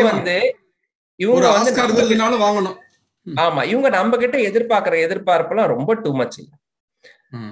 இன்னொன்னு பாத்தீங்கன்னா இப்ப வந்து நம்மளுடைய அமெரிக்கால பாத்தீங்கன்னா நமக்கு பர்மனன்ட் ரெசிடென்ட் H1B அதுல எல்லாம் இருக்கிற கணவன்மார்கள் நிறைய அதிகம். இந்த H1Bல வந்து ஒண்ணு சொல்லுவாங்க, ஸ்பெஷாலிட்டி ஆக்குபேஷன். எங்களுக்கெல்லாம் இப்போ ஒரு சந்தேகம் வந்துருது, டே நமக்கெல்லாம் எதுக்குடா H1B கொடுத்து ஸ்பெஷாலிட்டி ஆக்குபேஷன் கொடுத்தாங்களேடா, இது வீட்டுல வந்து கரெக்டான சைஸ்ல வந்து சீடை உருட்டுறதுக்கு தானான்ட்டு எங்களுக்கே ஒரு டவுட் வந்துருதுங்கய்யா. ஏன்னா ஆமா, ஏன்னா எங்களுக்கு பெரிய டவுட் என்னன்னா அது H1Bல உள்ள எல்லா கண்டிஷன்ஸையும் நாங்க வீட்டுல எங்களுடைய மனைவிகள் கிட்ட நாங்க வந்து அதை சரியாவே பயன்படுத்துறோம். ஓவர் டைம் பாக்குறோம், டெலிவரபிள்ஸ் கொடுக்குறோம், பர்ஃபெக்டா எக்ஸிக்யூட் பண்றோம். நாங்க பண்ணாத ஒரே வேலை என்ன தெரியுமாங்கய்யா, அதை வந்து மைக்ரோசாஃப்ட் ப்ராஜெக்ட்லயோ இல்ல வேற ஏதாவது ஒரு ட்ராக்கிங்லயோ நாங்க போடலைங்கய்யா. மத்தபடி எல்லா வேலையும் பண்ணி முடிச்சுட்டு பர்ஃபெக்டா பண்ணிட்டு நாங்க போயிட்டு ஒரு ரெஸ்ட் மட்டும் எடுக்கிறதுக்கு முடியுது. ஆக அன்றிலிருந்து இன்று வரை இது போன்ற பல்வேறு சிரமங்களுக்கு ஆளாகி கொண்டிருக்கிறார்கள் ஆண்கள். ஆனால் பெண்கள் இந்த பண்டிகை காலங்களில் பரவசப்படுகிறார்கள் பெண்கள், ஆனால் பாதிக்கப்படுகிறார்கள் ஆண்கள். எனவே எந்த ஒரு மிரட்டலுக்கும் அடிபணியாமல் உண்மையை உறக்க நெற்றிக்கண் திறப்பினும் குற்றம் குற்றமே என்ற நக்கீரர் பரம்பரையிலிருந்து வந்த நடுவர் அவர்களை வேண்டி விரும்பி கேட்டுக்கொண்டு வாய்ப்புக்கு நன்றி கூறி விடைபெறுகின்றேன். நன்றி, வணக்கம். நன்றி, வணக்கம். அருமையான கருத்துக்களை சொன்னாரு. தன்னுடைய சொந்த கதையை சோக கதையும் இங்கே வந்து சொன்னாரு. வீட்டிலேயே ப்ராஜெக்ட் தான் பண்ணுறேன், அந்த பீட்டா ப்ராஜெக்டில் ஏதாவது தப்பு வந்துருச்சுன்னா பேட்டாவல் அப்படிங்கிறத தெளிவாக அவர் சொன்னார். இப்படி இருக்கிற ஒரு சூழ்நிலையில் இங்கே வந்து பேசின எல்லாருமே நல்லா சிறப்பாக பேசினாங்க. கிங்ஸ்லேயும் நல்லா சிறப்பாக பேசினார். அன்பர்களே, இந்த இரு குழுக்களும் அவருடைய வாதங்களை அருமையாக எடுத்து கூறினர். அவர்களுக்கு என்னுடைய பாராட்டுகளும் வாழ்த்துக்களும். நம்ம ஊரில் அடுத்தவங்களை பார்த்து வந்து பழகிட்டோம் நம்ம, இல்லைங்களா? மற்றவங்க என்ன நினைப்பாங்க, பக்கத்து வீட்டில் என்ன செய்கிறாங்க, நம்ம உளவியல் கட்டமைப்பு அப்படியாக அமைக்கப்பட்டு விட்டது. அதனால தான் பிக் பாஸ் எல்லாம் இன்னைக்கு வந்து ரொம்ப பாப்புலர் ஆகுதுன்னு அதுதான் காரணம். இந்த எட்டி பார்க்கிற குணம் இருக்கு இல்லையா, அந்த பீப்பிங் அப்படின்னு சொல்லுவாங்க இல்லையா, அதில் வந்து நம்ம அதிகமாக புழங்கிட்டோம். நம்ம விளம்பரங்கள் பார்த்தா அதே தான் வருது. என்னங்க எடுத்துக்கிட்டோம்னா நம்ம பள்ளிக்கூடத்துக்கு ஏற்றத்தாழ்வு இருக்கக்கூடாதுன்னு தான் யூனிஃபார்ம்னு ஒன்று கண்டுபிடிச்சாங்க நம்ம முன்னோர்கள். அதில் வந்து குழந்தை போட்டு வரத ஒரு யூனிஃபார்ம் போட்டு வரும்போது வெள்ளைச்சட்டை போடும்போது ஒருத்தன் வெள்ளைச்சட்டை வந்து வெள்ளையாக இருக்குது, இன்னொருத்தன் சட்டை வந்து ஒரு மாதிரி இருக்குது, அதனால இதை உஜாலாவுக்கு மாறுங்கன்னு ஒரு அட்வர்டைஸ்மெண்ட்டு போடுறாங்க. அதை பார்த்து எல்லாரும் நம்ம அங்கே போயிடுறோம். அதே மாதிரி நகைக்கடையில் பார்த்தீங்கன்னா இந்த விளம்பரங்கள்லாம் ஜொலிக்குதியா, இது பளபளக்குதியா, இங்கே வந்து வாங்குங்க அப்படின்னு. நான் வந்து டிவியில் நியூஸ் பார்க்க நான் சில உட்காருவேன். இங்கே இதெல்லாம் பதிவு செய்யப்பட்டதான், அதே நம்ம நேரத்தில் வந்து நம்ம பார்க்க முடியாது இங்கே அமெரிக்காவில் இருக்கிறதுனால வேறு நேரத்தில். அதனால அதில் ஒரு வசதி இருக்குது, இங்கே அந்த பதிவு செய்யப்பட்ட நியூஸை பார்க்குறதுக்கு ஒரு வசதி இருக்குது. ஏன்னா வந்து அந்த அட்வர்டைஸ்மெண்ட்லாம் தள்ளிடலாம். ஆனால் என் மனைவி பாப்பா எப்படி பாப்பா தெரியுமா, நியூஸ் எல்லாம் தள்ளிடுவா. நான் அட்வர்டைஸ்மெண்ட்லாம் தள்ளி பார்த்தேன்னா அவள் நியூஸ் எல்லாம் தள்ளிட்டு வேறு அட்வர்டைஸ்மெண்ட் கேட்டால் ஒரு ட்ரெண்டில் இருக்க வேணாமா அப்படின்னு அவள் கேட்பாள். சரி, இந்த மாதிரி தான் நடக்குது. என்னன்னா வந்து இந்த தீபாவளிக்கு வந்து நிறைய விதவிதமாக அட்வர்டைஸ்மெண்ட் வரும். சில சமயம் பக்கத்தில் உட்காருவா, வேறு வழி இல்லாமல் அந்த நியூஸ் பார்ப்பா. பார்த்து முடித்தோன்னு அவன் கேட்பான், என்ன அப்படின்வா, என்ன கவனிச்சிங்களா? ஆமாம், முதலமைச்சர் வந்து புதிய ஒரு திட்டத்தை வந்து அறிவிச்சிருக்கிறாரு அதானே அப்படின்னு. இல்லை இல்லைங்க, அந்த புது பொண்ணு வாசிக்கிற பொண்ணு பார்த்தீங்களா, அதில் காதில் வந்து ஒரு அழகாக ஒரு ஜிமிக்கி ஒன்று போட்டிருக்கிறா பார்த்தீங்களா, அதுதான் இப்போ புது ட்ரெண்டாக இருக்குது போல இருக்குது. பிரிண்ட் ஜுவலருக்கு ஃபோன் பண்ணி அது இருக்குதான்னு பார்க்கணும் அப்படின்னு சொல்லுவாள். அப்புறம் இன்னொரு நாள் உட்காரும் பொழுது, எங்க நல்லா இருக்குல்ல அப்படின்னா, எதுமா அது நல்லா இருக்குது, இந்த புது திட்டமா அப்படின்னு கேட்டால், அது இல்லை அந்த பச்சை சேலையில் அந்த சிவப்பு பார்டர் போட்டு அந்த பொண்ணு வந்து போட்டிருந்தான் இல்லையா, இது வந்து சில சமயம் நம்ம பார்த்தா கூட நம்ம வந்து சொல்ல முடியாது, அது வேறு விஷயம். அது நம்ம பார்த்துட்டு ஆமாம் ஆமாம் கவனிச்சேன், அது அந்த அந்த அந்த ஜிமிக்கு ரொம்ப அழகாக இருந்துச்சுன்னு சொன்னோம்னா அது வேறு கதை. அப்போ நீங்கள் வந்து நியூஸ் பார்க்குறதுல பொம்பளை தான் பார்க்குறீங்களா அப்படின்னு கேட்பாங்க. ஸோ அமைதியாக நம்ம கேட்குறது தான் நம்ம வேலையாக இருக்குது. இப்படியே வந்து சொந்த வீடு மட்டும் இல்லை, பக்கத்து வீடு, எதிர்த்த வீடு, அலுவலகத்தில், ரயில் சிநேகம், இப்படி எல்லாத்தையும் பார்த்து பார்த்து அதை கொண்டு வந்து வீட்டுக்கு வருவாங்க பாருங்கள். வீட்டுக்கு வந்து சொல்லுவாங்க, இதுதான் எங்களுக்கு வேணும், இதை கண்டிப்பாக வாங்கி ஆகணும், தங்க நகை வாங்கலைன்னா தீபாவளியே கிடையாது அப்படின்னு சொல்லுவாங்க. இப்படி எத்தனையோ சமாளிக்க வேண்டிய ஒரு இது இருக்கும். ஏன்னா அது அப்டேட்டாக இருக்கணுமா அவங்க. இதனால் பார்த்திங்கன்னா பாதிப்பு வந்து நிச்சயமாக யாருக்கு அதிகம் அப்படின்னு சொன்னோம்னா பெண்களுக்கு தான் அதிகமாக இருக்குது இங்கே. ஏன்னா அவங்க தான் வந்து துயரப்படுறாங்க, கஷ்டப்படுறாங்க, அது பார்க்கணும் இது பண்ணுறாங்க அப்படின்னு வந்து அதிக பாதிப்பு வர்றது பெண்களுக்கே அப்படின்னு தீர்ப்பு சொன்னால் ஆண்கள் தோச்சுக்குவாங்க. ஏன்னா நானும் ஆண் வர்க்கத்தை சேர்ந்தவங்க இல்லையா, அவங்க என்ன கஷ்டப்படுறாங்க அப்படின்னு பார்த்தோம்னா அது அதை விட பெரிய கஷ்டமாக இருக்குது. ஏன்னா மனைவி வருவா, இந்த புது டிசைன் போட்டிருக்காங்களே தீபாவளிக்கு, அது வாங்கியே ஆகணும். ஆமாம், ஏது பணம், அதான் போனஸ் வருதே அப்படின்வாங்க. இந்த போனஸ் வருது, இந்த போனஸ் பேச்சு எப்போ ஆரம்பினா ஒரு தீபாவளி முடிஞ்சோன்னு ஆரம்பிச்சிடுங்க. இந்த அடுத்த போனஸ் வர்றதுக்கு முதலே, அதாவது போனஸ் வாங்கிறது கணவர் அல்லது ஆண், அதுக்கு பட்ஜெட் போகிறது பொண்ணு, அவங்க தான் மனைவி தான். போனஸ் வர்றது ஒரு 10,000 ரூபான்னு வச்சா அதுக்கு பட்ஜெட் போடுறது 20,000 ரூபாய். கடை வாங்குகிற சூழ்நிலை தான் கண்டிப்பாக அதில் போய் தான் முடியும். அதுதான் போனஸ் வருதில்ல, போனஸ் வருதில்ல, சமாளிக்கலாம் இப்படியே சொல்லி சொல்லி அதை கடங்காரன்ட்டே போய், அதான் போனஸ் வரும்ல, அவனும் சரி இதை தீபாவளி போனஸ் வாங்கி நமக்கு கொடுத்துருவான்னு சொல்லிட்டு கடனை அவன் கொடுப்பான். இப்படி தன்னுடைய மனைவிக்காக, பிள்ளைகளுக்காக, தன்னுடைய குடும்பம், அவரோட அண்ணன் தம்பி, அப்பா அம்மா, மனைவியோட குடும்பம், அதே மாதிரி அம்மாவுக்கு வாங்கி கொடுக்கணும். அம்மாவுக்கு வாங்கி கொடுத்துட்டு அதை விட கம்மியான விலையில் மனைவிக்கு வாங்கி கொடுத்தீங்கன்னா துயரம்தான். அல்லது மனைவிக்கு நீங்கள் அதிகமாக, இவன் பொண்டாட்டி தாசங்க பாருங்க, எனக்கு ஒரு இது பீத்து சேலையை வாங்கி கொடுத்துருக்குறான் அப்படின்னு என்ன நீங்கள் செஞ்சாலும் உங்களுக்கு நிச்சயமாக கெட்ட பேர் தான் வருது. இந்த சீட்டு கட்டி வர சிறுக சிறுக சேமிப்போங்க. இந்த போனஸ் வருது அது தவிர சீட்டு கட்டுவோம். கடைசியில் பார்த்தா சீட்டு கட்டுறவன் வேட்டு வெடிச்சுட்டு அவன் போல் போயிடுவான் எங்கேயாச்சு, அதில் பெரிய நஷ்டமாகும். இப்படி பார்த்தீங்கன்னா இந்த பண்டிகைனால அதிகம் பாதிப்பது ஆண்கள் தான் அப்படின்னு தோணுது. அதே மாதிரி நீங்கள் எல்லாருமே நீங்கள் பேசுகிறத வச்சு கூட அப்படி தான் தோணுது. அப்போ அதுக்கு தீர்ப்பு சொல்லிடலாமா அப்படின்னு பார்த்தா இன்னும் கொஞ்சம் சிந்திக்கலாம்னு தோணுது. பெண்கள் இருக்காங்க இல்லையா, பெண்கள் அவங்களுடைய அதீத எதிர்பார்ப்புகள்னால ஆண்களுக்கு பைத்தியம் பிடிக்க வைப்பதுங்கிறது அவங்க தான். ஆனால் அந்த பைத்தியத்துக்கு வைத்தியம் பார்க்கறது அவங்க தான். அதாவது ஆண்கள் வந்து தங்கள் பிரச்சனைகளை வந்து வீட்டில் சொல்கிறதில்ல, தமக்குள்ளேயே போட்டு குமுறி அதை பிபி ஏறி, சுகர் ஏறி, தலை நரைச்சு, மூளை நரைச்சு, இப்படி வயசான மாதிரி போயிடுறாங்க. ஏன்னா அவங்க சொல்கிறதே இல்லை, அப்படி சமாளிக்க முடியாமல் திணறி போயிடுறாங்க. ஆனால் வந்து நீங்கள் ஒரு முகக்குறிப்பு உங்களை பார்த்தோன்னு அவங்க மனைவி வந்து கண்டுபிடிச்சிடுறாங்க. என்னங்க ஏன் இப்படி முகம் ஆடி போயிருக்குது, வந்து தொட்டு பார்ப்பாங்க, என்னங்க காய்ச்சலா அப்படின்னு. அப்படி தொட்டு பார்க்க, இல்லைம்மா அதெல்லாம் ஒன்றும் இல்லைம்மா அப்படின்னு.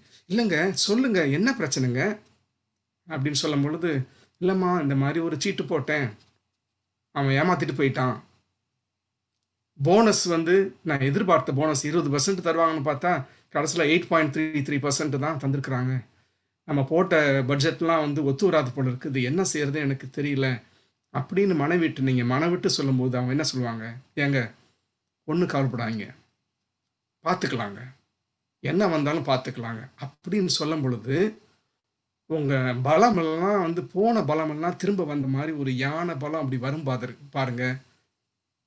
அப்போ நிற்கிறாங்கங்க அந்த மனைவி, அந்த பெண் அப்படிங்கிறது ஒரு சக்தி. அந்த பெண் சக்தி இல்லாமல் ஆண் சக்தி இல்லை. கடவுளே இதை ஏற்றுக்கொண்ட ஒரு உண்மை. அர்த்தநாரியா 2 பேரும் சேர்ந்து உங்கள் சக்தியாக இருக்கும் பொழுது தான் அந்த குடும்பத்தோட சக்தி வந்து வெளிப்படும். அப்படி ஆறுதலையும் தேறுதலையும் உங்களுக்கு தருவாங்க. என்னங்க தலைவலியோடு வந்திருக்கீங்களா, வாங்க உட்காருங்க அப்படின்னு சொல்லிட்டு அந்த தைலத்தை எடுத்து லேசாக 2 பக்கம் அப்படி பரக்க அப்படி தேய்ச்சி விட்டு அப்படி 2 பக்கம் பிடிச்சு விட்டாங்கன்னா தலைவலியும் போயிடும், பணவலியும் போயிடும். அவங்க சொல்லுவாங்க, ஒன்றும் கவலைப்படாதீங்க, நான் கொஞ்சம் கொஞ்சமாக சேர்த்து வச்சுருக்கிறேன், ஒரு 10,000 ரூபாய் வச்சுருக்கிறேன், அது நான் தரேன் உங்களுக்கு, ஒன்றும் கவலைப்படாதீங்க, தங்க நகை வாங்க தேவையில்லை. நான் என்ன பண்ணுறேன், என்னுடைய பழைய நகையை போயிட்டு திரும்ப பாலிஷ் பண்ணிவிட்டு அதை புது டிசைன்லாம் வாங்கிட்டு வந்துடுறேன், ஒன்றும் பிரச்சனையே இல்லை அப்படின்னு சொல்லுவாங்க. அதுக்கு மேலே காது கிட்டோன்னு சொல்லுவாங்க, ஏன்ட்ட கொஞ்சம் நகை இருக்குதுல்ல, அதை வேணால் கொண்டு போய் நம்ம பேங்க்கில் வச்சுருவோம், வச்சுட்டு இப்போதைக்கு சமாளிக்கலாம், அப்புறம் வந்து நேரம் கிடைக்கும்போது நம்ம திருப்பிக்கலாம் அப்படின்னு அவங்க சொல்லும் பொழுது உங்கள் பிரச்சனை பாதி இது தீர்ந்து போயிருங்க. நீங்கள் எப்படி சொல்கிறது, எப்படி சமாளிக்கிறது, அதை வந்து மனசில் போட்டு உழைச்சலாம். நீங்கள் இருக்கும் பொழுது அதை அப்படி ஈஸியாக வந்து எவ்வளோ பெரிய பிரச்சனை நீங்கள் சொன்னால் கூட அவ்வளோதானங்க பார்த்துக்கலாங்க, நம்ம பார்க்காததா அப்படின்னு அவங்க சொல்லும் பொழுது அது வந்து நிச்சயமாக ஒரு பெரிய ஒரு பலத்தை கொடுக்கும். அதில் எந்த விதமான சந்தேகம் இல்லை. உங்களுக்கு உங்களோட பாதுகாப்பு கவசம் அப்படிங்கிறது பெண்கள் தான். உங்களை வந்து உங்கள் வீட்டில் மட்டும் இல்லை, அவங்க வீட்லையும் விட்டு கொடுக்காமல் இருக்கிறது உங்கள் மனைவி மட்டும்தான். உங்களுக்கு ஒரு கவசமாக இருந்து உங்கள் மேலே எதுவுமே வந்து பிரச்சனைகள் வரக்கூடாது அப்படிங்கிறத ஒரு பாதுகாப்பு. பிள்ளைகள்கிட்ட கூட அவங்க சொல்லுவாங்க, இந்த பாரு அப்பா வந்து டயர்டாக இருக்கிறாரு, அவரை தொந்தரவு பண்ணாதீங்க, அப்பாவை போய் எதுவும் கேட்காதீங்க, தொந்தரவு பண்ணாதீங்க, அப்புறமா நம்ம வாங்கிக்கலாம்.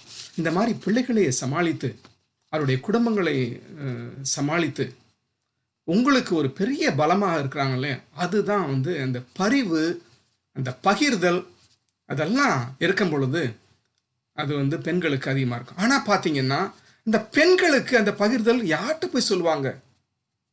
உங்களுக்குனால வந்து நீங்கள் வந்து உங்கள் மனைவிகள்கிட்ட நீங்கள் சொல்லிடலாம், உங்கள் பிரச்சனைகள் எல்லாம் சொல்லிடலாம், எந்த ஈகோ இல்லாமல் நீங்கள் சொல்லிடலாம். ஆனால் அவங்க போய் உங்கள் பிரச்சனைகளை பற்றி யார்கிட்டையுமே சொல்ல மாட்டாங்க, அவங்க குடும்பத்திலே சொல்ல மாட்டாங்க, உங்கள் குடும்பத்திலே சொல்ல மாட்டாங்க. அப்படியே வந்து பேலன்ஸ் செய்வதில் அவங்கள மாதிரி ஒரு கில்லாடி வந்து நம்ம பார்க்கவே முடியாது. அதனால் இந்த பண்டிகை அதை வந்து மனசில் போட்டு அதை வந்து குமிஞ்சு இருக்கும் பொழுது பண்டிகை வரும்போதெல்லாம் பாதிக்கப்படுவது ஆண்களும் பெண்களும், ரெண்டு பேருக்குமே பாதிப்பு இருக்குது. ஆனாலும் அதிகம் பாதிக்கப்படுவது பெண்களே.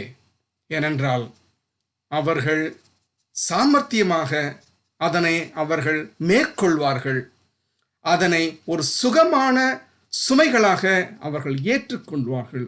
என அதனால் வந்து உங்கள் பாரங்களை கூட அவர்களிடம் பங்கு கொள்ளும் பொழுது உங்களுக்கு நிச்சயமாக பலனும் கிடைக்கும், பயனும் கிடைக்கும். அதனால் என்னுடைய தீர்ப்பாக அதிகம் பாதிக்கப்படுவது